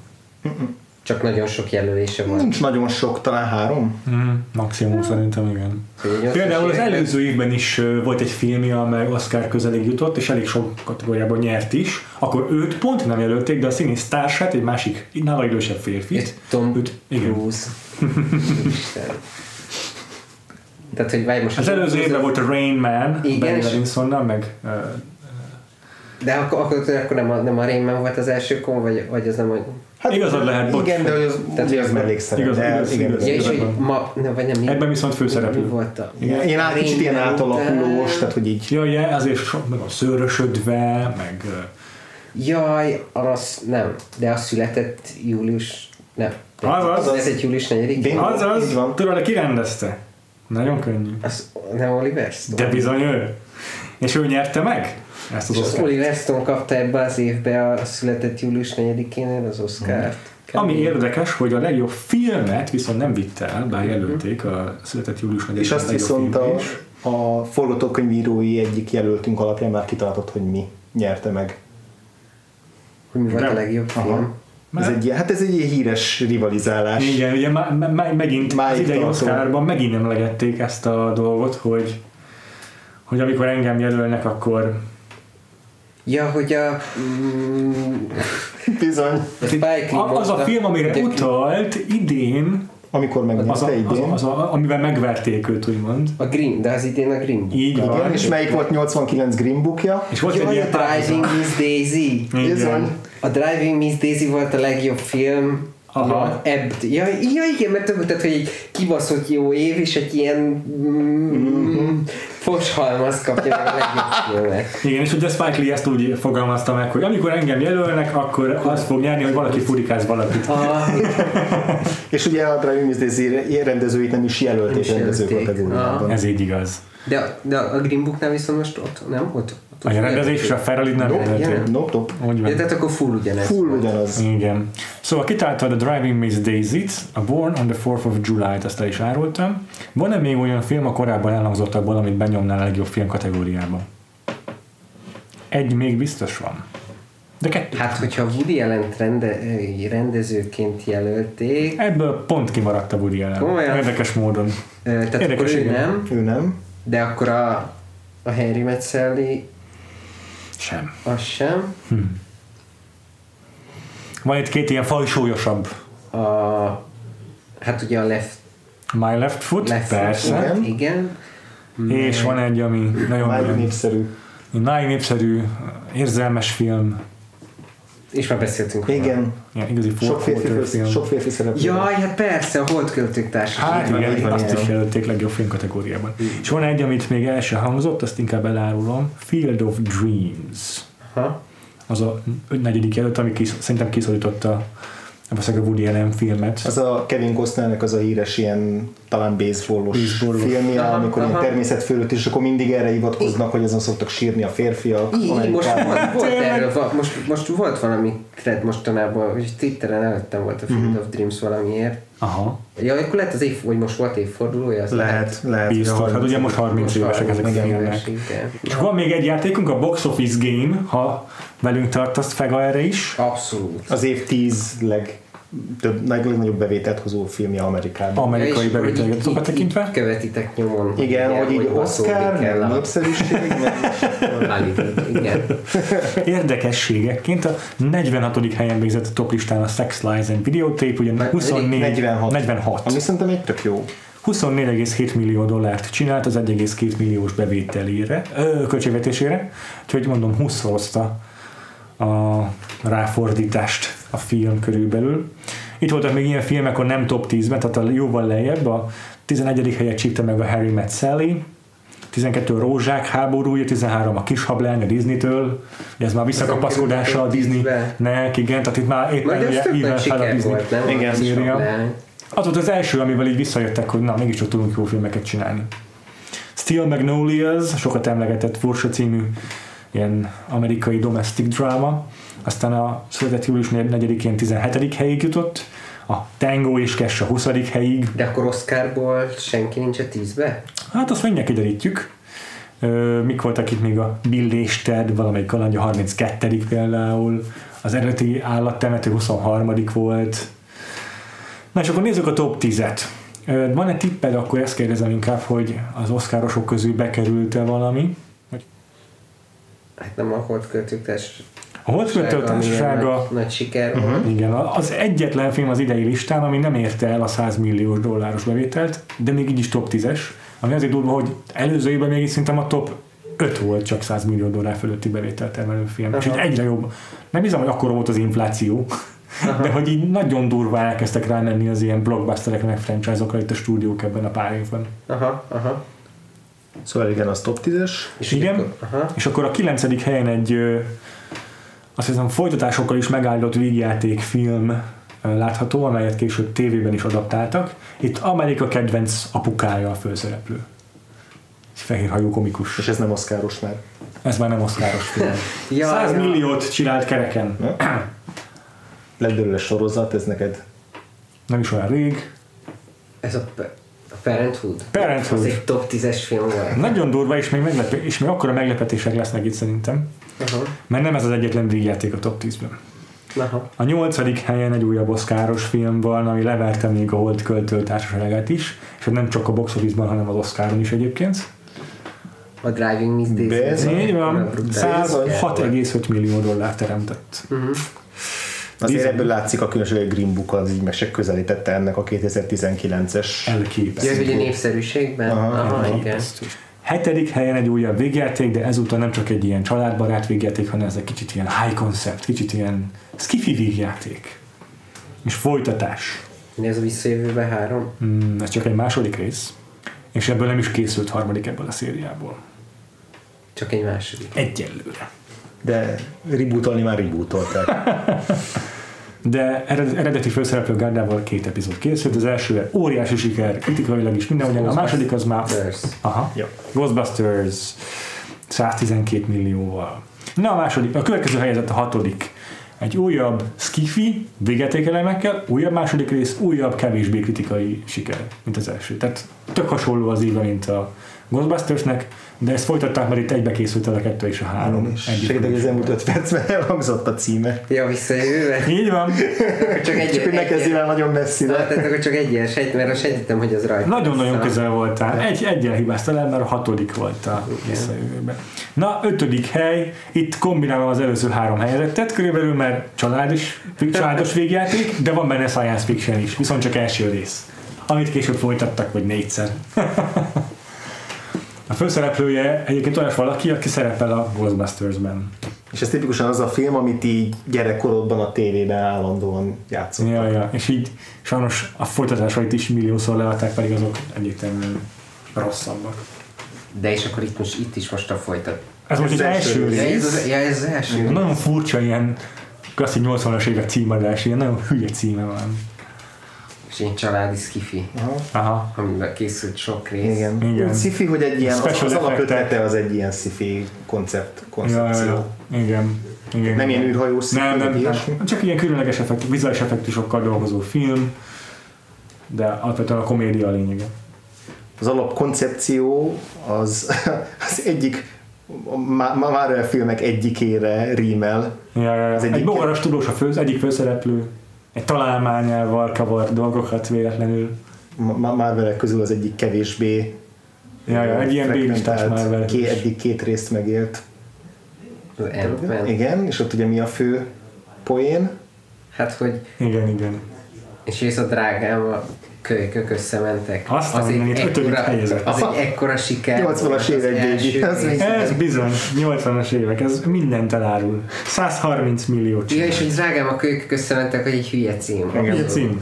És Erik Moranis volt a főszereplője. Azt is elárulom, hogy nem ez az egyetlen hülye című végjáték ebben a top 10-ben, mert a negyedik helyzetnek is egy hülye címe van, és az is végjáték. Kicsit az is high concept, science fiction ugyan nincs benne, de van benne egy ilyen fura narratív megoldás. A főszereplője ugyanis egy abszolút szokatlan választás, aki narrálja a filmet, Azt még nem narrálhatná normális de esetben. nem, normál, nem narrálna normális esetben. Egyébként a két Bi- Big?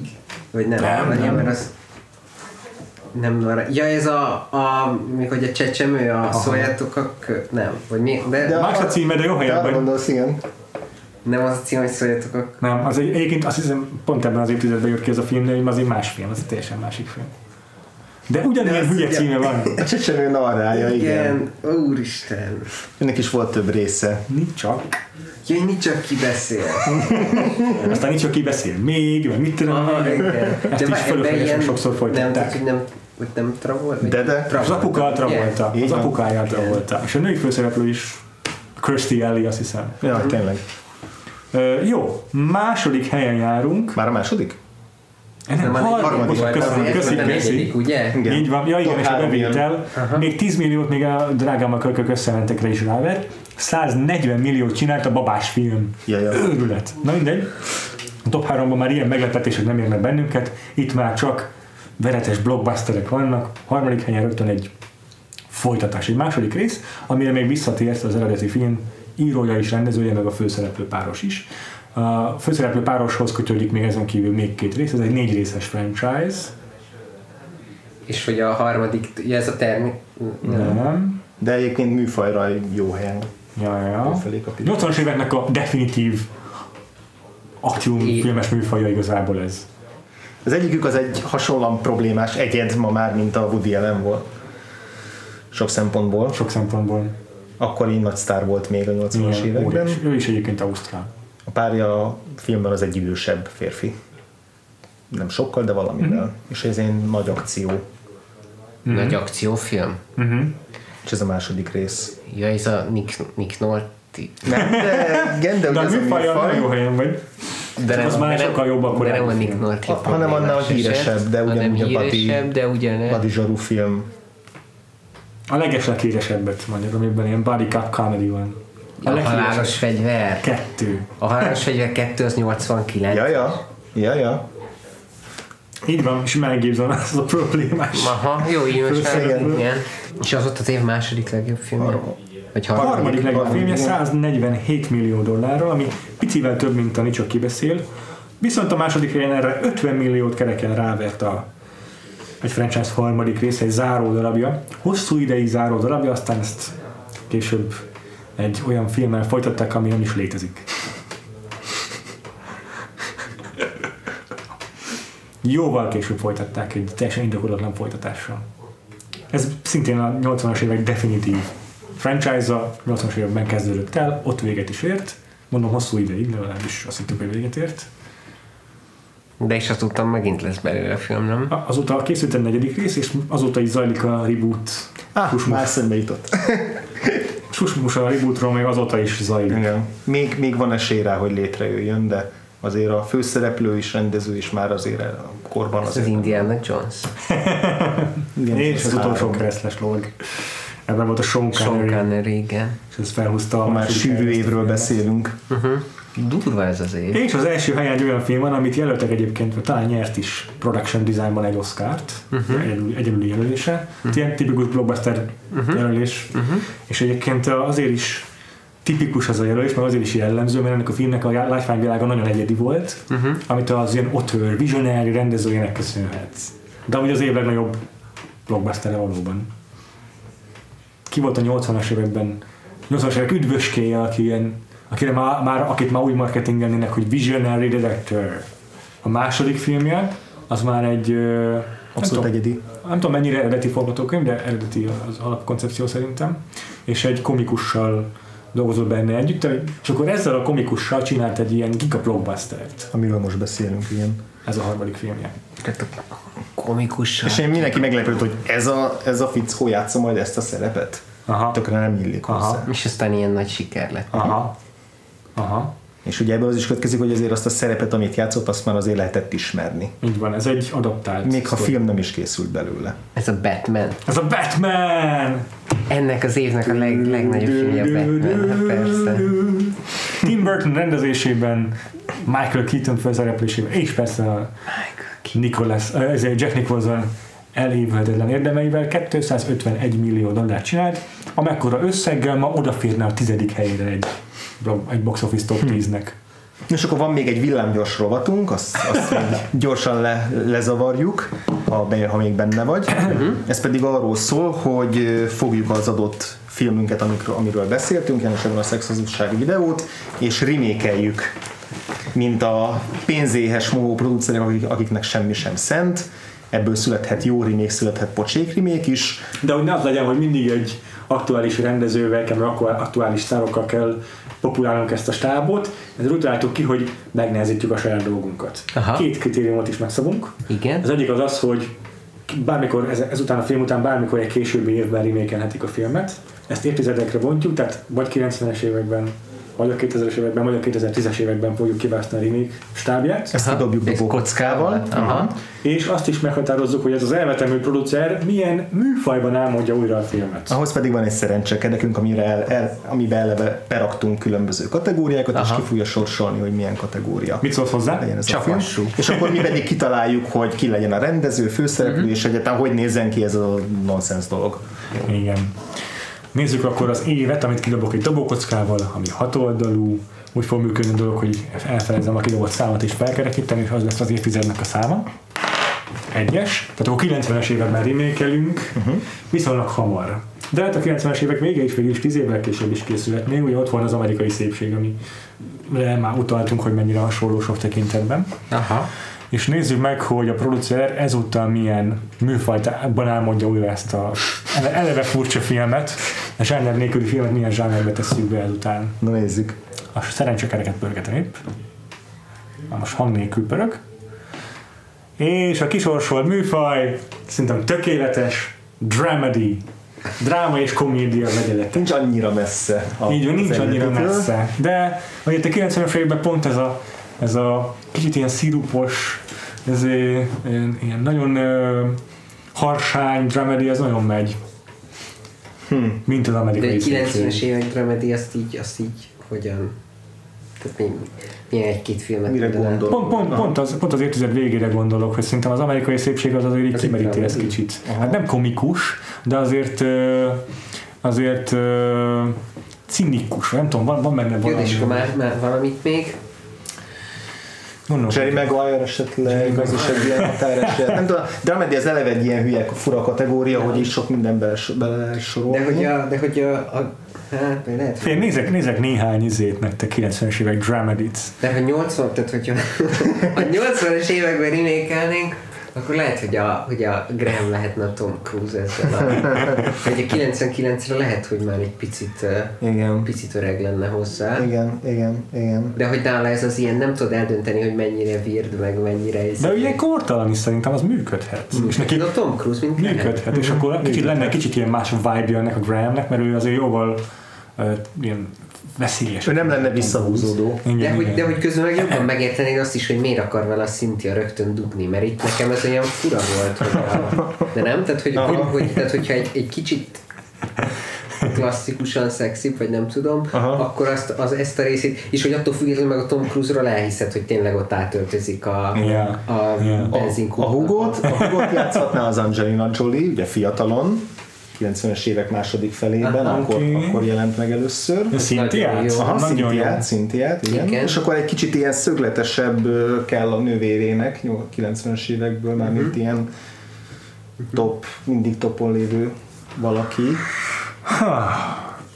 Szintén aki tehát a Tom Cruise mellé egy ilyen nagyobb szabású figura. Uh-huh.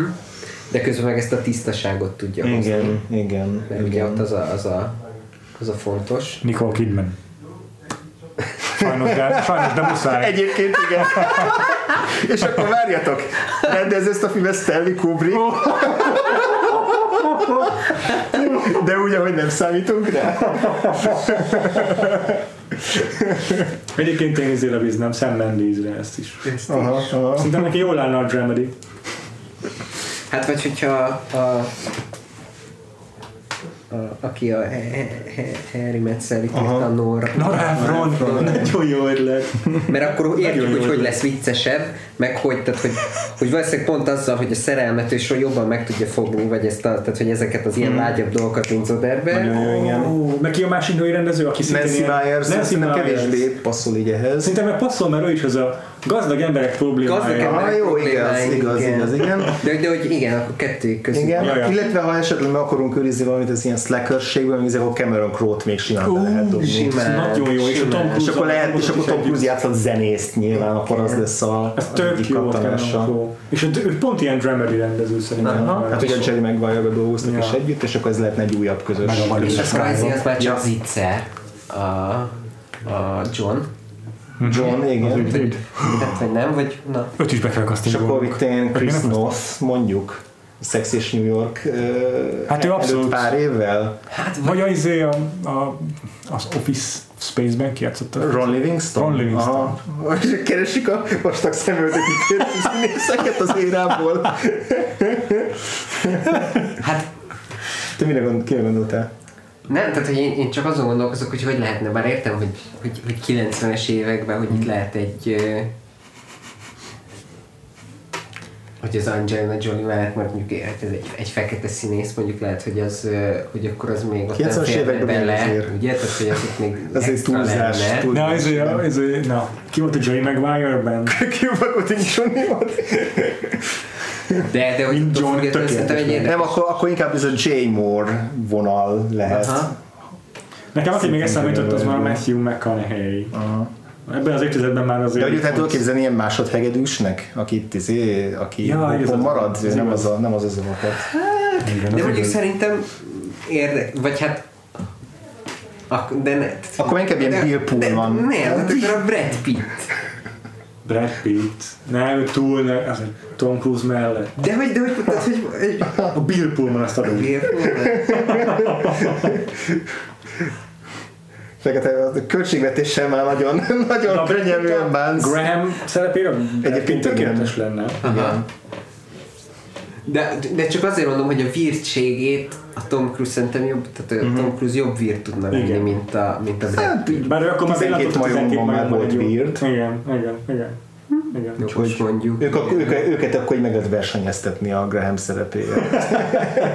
Hát a közönség izé Ja. felméréseken, ilyen fókuszcsoportos vizsgálatokon kihozzuk, hogy melyik. De egyébként, ha vala, tehát, hogy a, vagy nem, nem beszéltünk annyira a James Space, James Spadernek a alakítására, de hogy, tehát, hogy szerintem ott lehetne upgrade a filmet, mert hogy nekem Hm. ő, tehát, hogy volt ez a vibe, amit így tök jól hozott meg Aha. minden, de de mondom nekem a, a néha a virtségével túlcsúszott, és szerintem ott az, az lehet, hogy csak valamennyi már a színész kérdés, és azért egy ilyen Azt az is előképelnek a Kevin Spacey féle ez szerepet. Jaj, egyébként abszolút, Meg persze. hogy az is vicces, hogy a James Spader mielőtt még Ultron lett volna, meg a Boston Legal-ben nyomta volna éveken keresztül, akkor neki ez a kritikusok által is elismert fesztiválos triumvirátusa az mind a háromban valami pervers alakot, vagy pervershez közeli alakot játszott fura szexuális szituációban, ugye ez az első, akkor Cronenbergnél volt a, a Karambol, a Crash, ahol ugye kocsik ütközése és szex,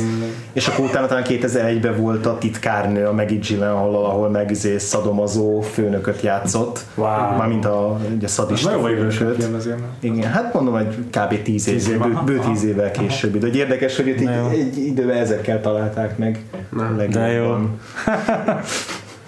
De egyébként még a másik, hogy az itt alkat, hogy a closer amit mondtam, hogy ezt rá lehet húzni erre, csak hogy ott a, hogy akkor a Clive Owen lenne szerintem Ja, a, mm, mm, Ha 2000-es években remake lenni, Igen. a Graham, Igen. A Natalie Portman, a Portman. Cynthia, és a mm, ki a negyedik? Ki volt a, a... Izé, Csak a Natalie Portmanre nem Ugye, igen. Pedig a, most meg kell Nem a nézni. Ju- Julia Roberts? Nem. Nem, Nem. Most nem. meg fogom Ki nézni. volt az? Basszus. De, de, de, Julia Roberts volt. Julia Roberts? Na, de hogy, tehát, hogy, tehát, hogy teljesen Julia Roberts magát. Igen, tehát, hogy szerepbe. mondom, Jó, tetszik ez is. De, de még működne amúgy egy ilyen Demi Moore, uh, Michael Douglas remake is a 90-es években szerintem. Ja, de az már erotikus thriller lenne. Glenn Close lenne a Cynthia. Oh, ez tényleg vicces. Azt mondom, fordítva lenne a Glenn Close lenne az árkozott. Lehet, Na mindegy, ez lehet. már. Ez már túl sok remake Túl, ez egy így, így, így van, így van. Na jó, Na jó kedves hallgatóink, ha benneteket, benneteket is megihletett ez a tabu döntögető remékelgetés, akkor kíváncsi vagyok, hogy ti nem miket olvastad fel a kommenteket. castingolnátok be ezekre a szerepekre, meg milyen rendezőre bíznátok. Szerencsére a kommentelőink a Facebookon nem próbálták meg remékelni a filmet.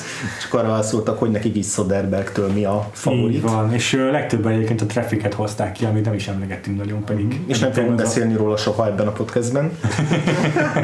A hallgatók még emlegették a, a Intakánfort is, uh-huh. hogy nagy dobása a Soderberghnek szintén, azt András is, is nagyon-nagyon kedveli, uh-huh. ezt már tanúsíthatta. Ehm, Úgyhogy nagyon köszönjük a visszajelzéseket, tök jókat mondtatok a Steven Soderberghről, és megígérjük, hogy lesz valamikor vészrészünk is, blockbusterekről, idegekről. Mert ez is jött kommentben. igen, igen. Viszont szerintem ezerszer jobban sikerült ez az adás, mint a, az örökké elveszett első próbálkozás, ami azért Fegának is nagy mértékben köszönhető. Úgyhogy nagyon köszönjük, hogy itt voltál. Köszönöm meghívást. jó, hogy ez így összejött. Téged hol találnak meg a hallgatók, hogyha érdekel a Hát lehet, őket? lehet találkozni velem az Indexnek a különböző felületein munkaügyben, egyébként pedig ugye a, a közös gyermekünk a Fanboy híradó blog, ahol jelenleg a Fossziverton epizódjait próbáljuk megfejteni. És ha valaki nem tudná, mi az a sorozat, mindenképpen hallgassa meg az epizódunkat az All That Jazzről, és csak utána kezdjen bele. Így van, illetve a Twitteren is fönt vagy egy Igen. sok aláhúzással. Alsóvonás, fega alsóvonás, igen. András, te, te elvedben a Twitteren hány alsóvonás van? Nyilván van, de csak egy, de én non-core vagyok, Gains és egy aláhúzás van utána. Péter, Én elcsíptem 10 évvel ezelőtt, tehát Freevo nevet aláhúzások nélkül, kettővel. Illetve megtaláltok minket rengeteg szokásos helyen, tehát facebook.com per Vagfolt Podcast, vagfoltpodcast.hu, iTunes-on értékeljetek minket, javasoljatok egyébként is mindenkinek, hogy hallgassák a podcastünket, de minden más podcast felületen, Spotify, Deezer, mit tudom, mindenhol fönn vagyunk szerintem. Biztos. E-mailt is nyugodtan küldhettek nekünk, mm-hmm. és, és küldhetek nekünk üzeneteket, például azzal kapcsolatban, hogy miről szóljon az idei évadunk utolsó adása, mert hogy volt egy kimaradónk, a Titanic Fesztivált elhalasztották őszre, mm-hmm. ezért annak nem szertünk most adást, cserébe van egy fennmaradó, és nem akartunk tovább menni 94-be, mert jó volt az a keret, amit meghatároztunk, úgy éreztük, Úgyhogy ezen a kereten belül egy tetszőleges filmről beszélnénk az utolsó adásban. Ez nem feltétlenül vakfolt, lehet olyan, hogy már láttuk mind a ketten, lehet Oscar közeli, lehet teljesen más. Az a lényeg, hogy 75-től 93-ig ö, lásson napvilágot ez a film. Neked mi a kedvenc filmed ebből az időszakból, Fega? Van, amit így kapásból rávágnál erre? Hát a birodalom tehát lehet erre mondani? Ez egy beugratós kérdés. Jövőre lesz 40 éves ez a film. Hihetetlen. Az nagyon durva.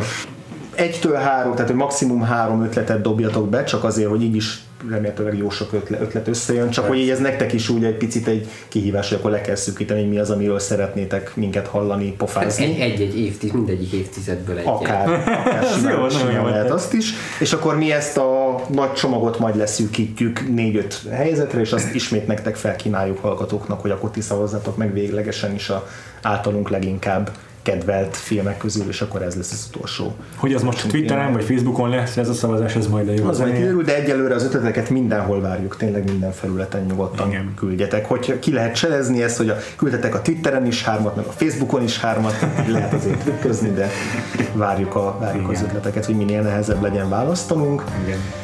És akkor nem maradt esetre, mint hogy a jövő heti adásunk témáját bedobjuk, ami most egy picit már hamarabb érkezik, nem, nem egy héttel, csak néhány nappal később. 1990, megérkezünk 1990-be, És egy olyan rendezővel fogunk foglalkozni, akivel már volt dolgunk a Vakfolt Versusban, nem más, mint Stephen Frears, aki szintén ilyen mindenféle műfajban kipróbálja magát. Ezúttal Grifters címmel szélhámosokról forgatott filmet. Jó kis noir filmről lesz szó. Igen.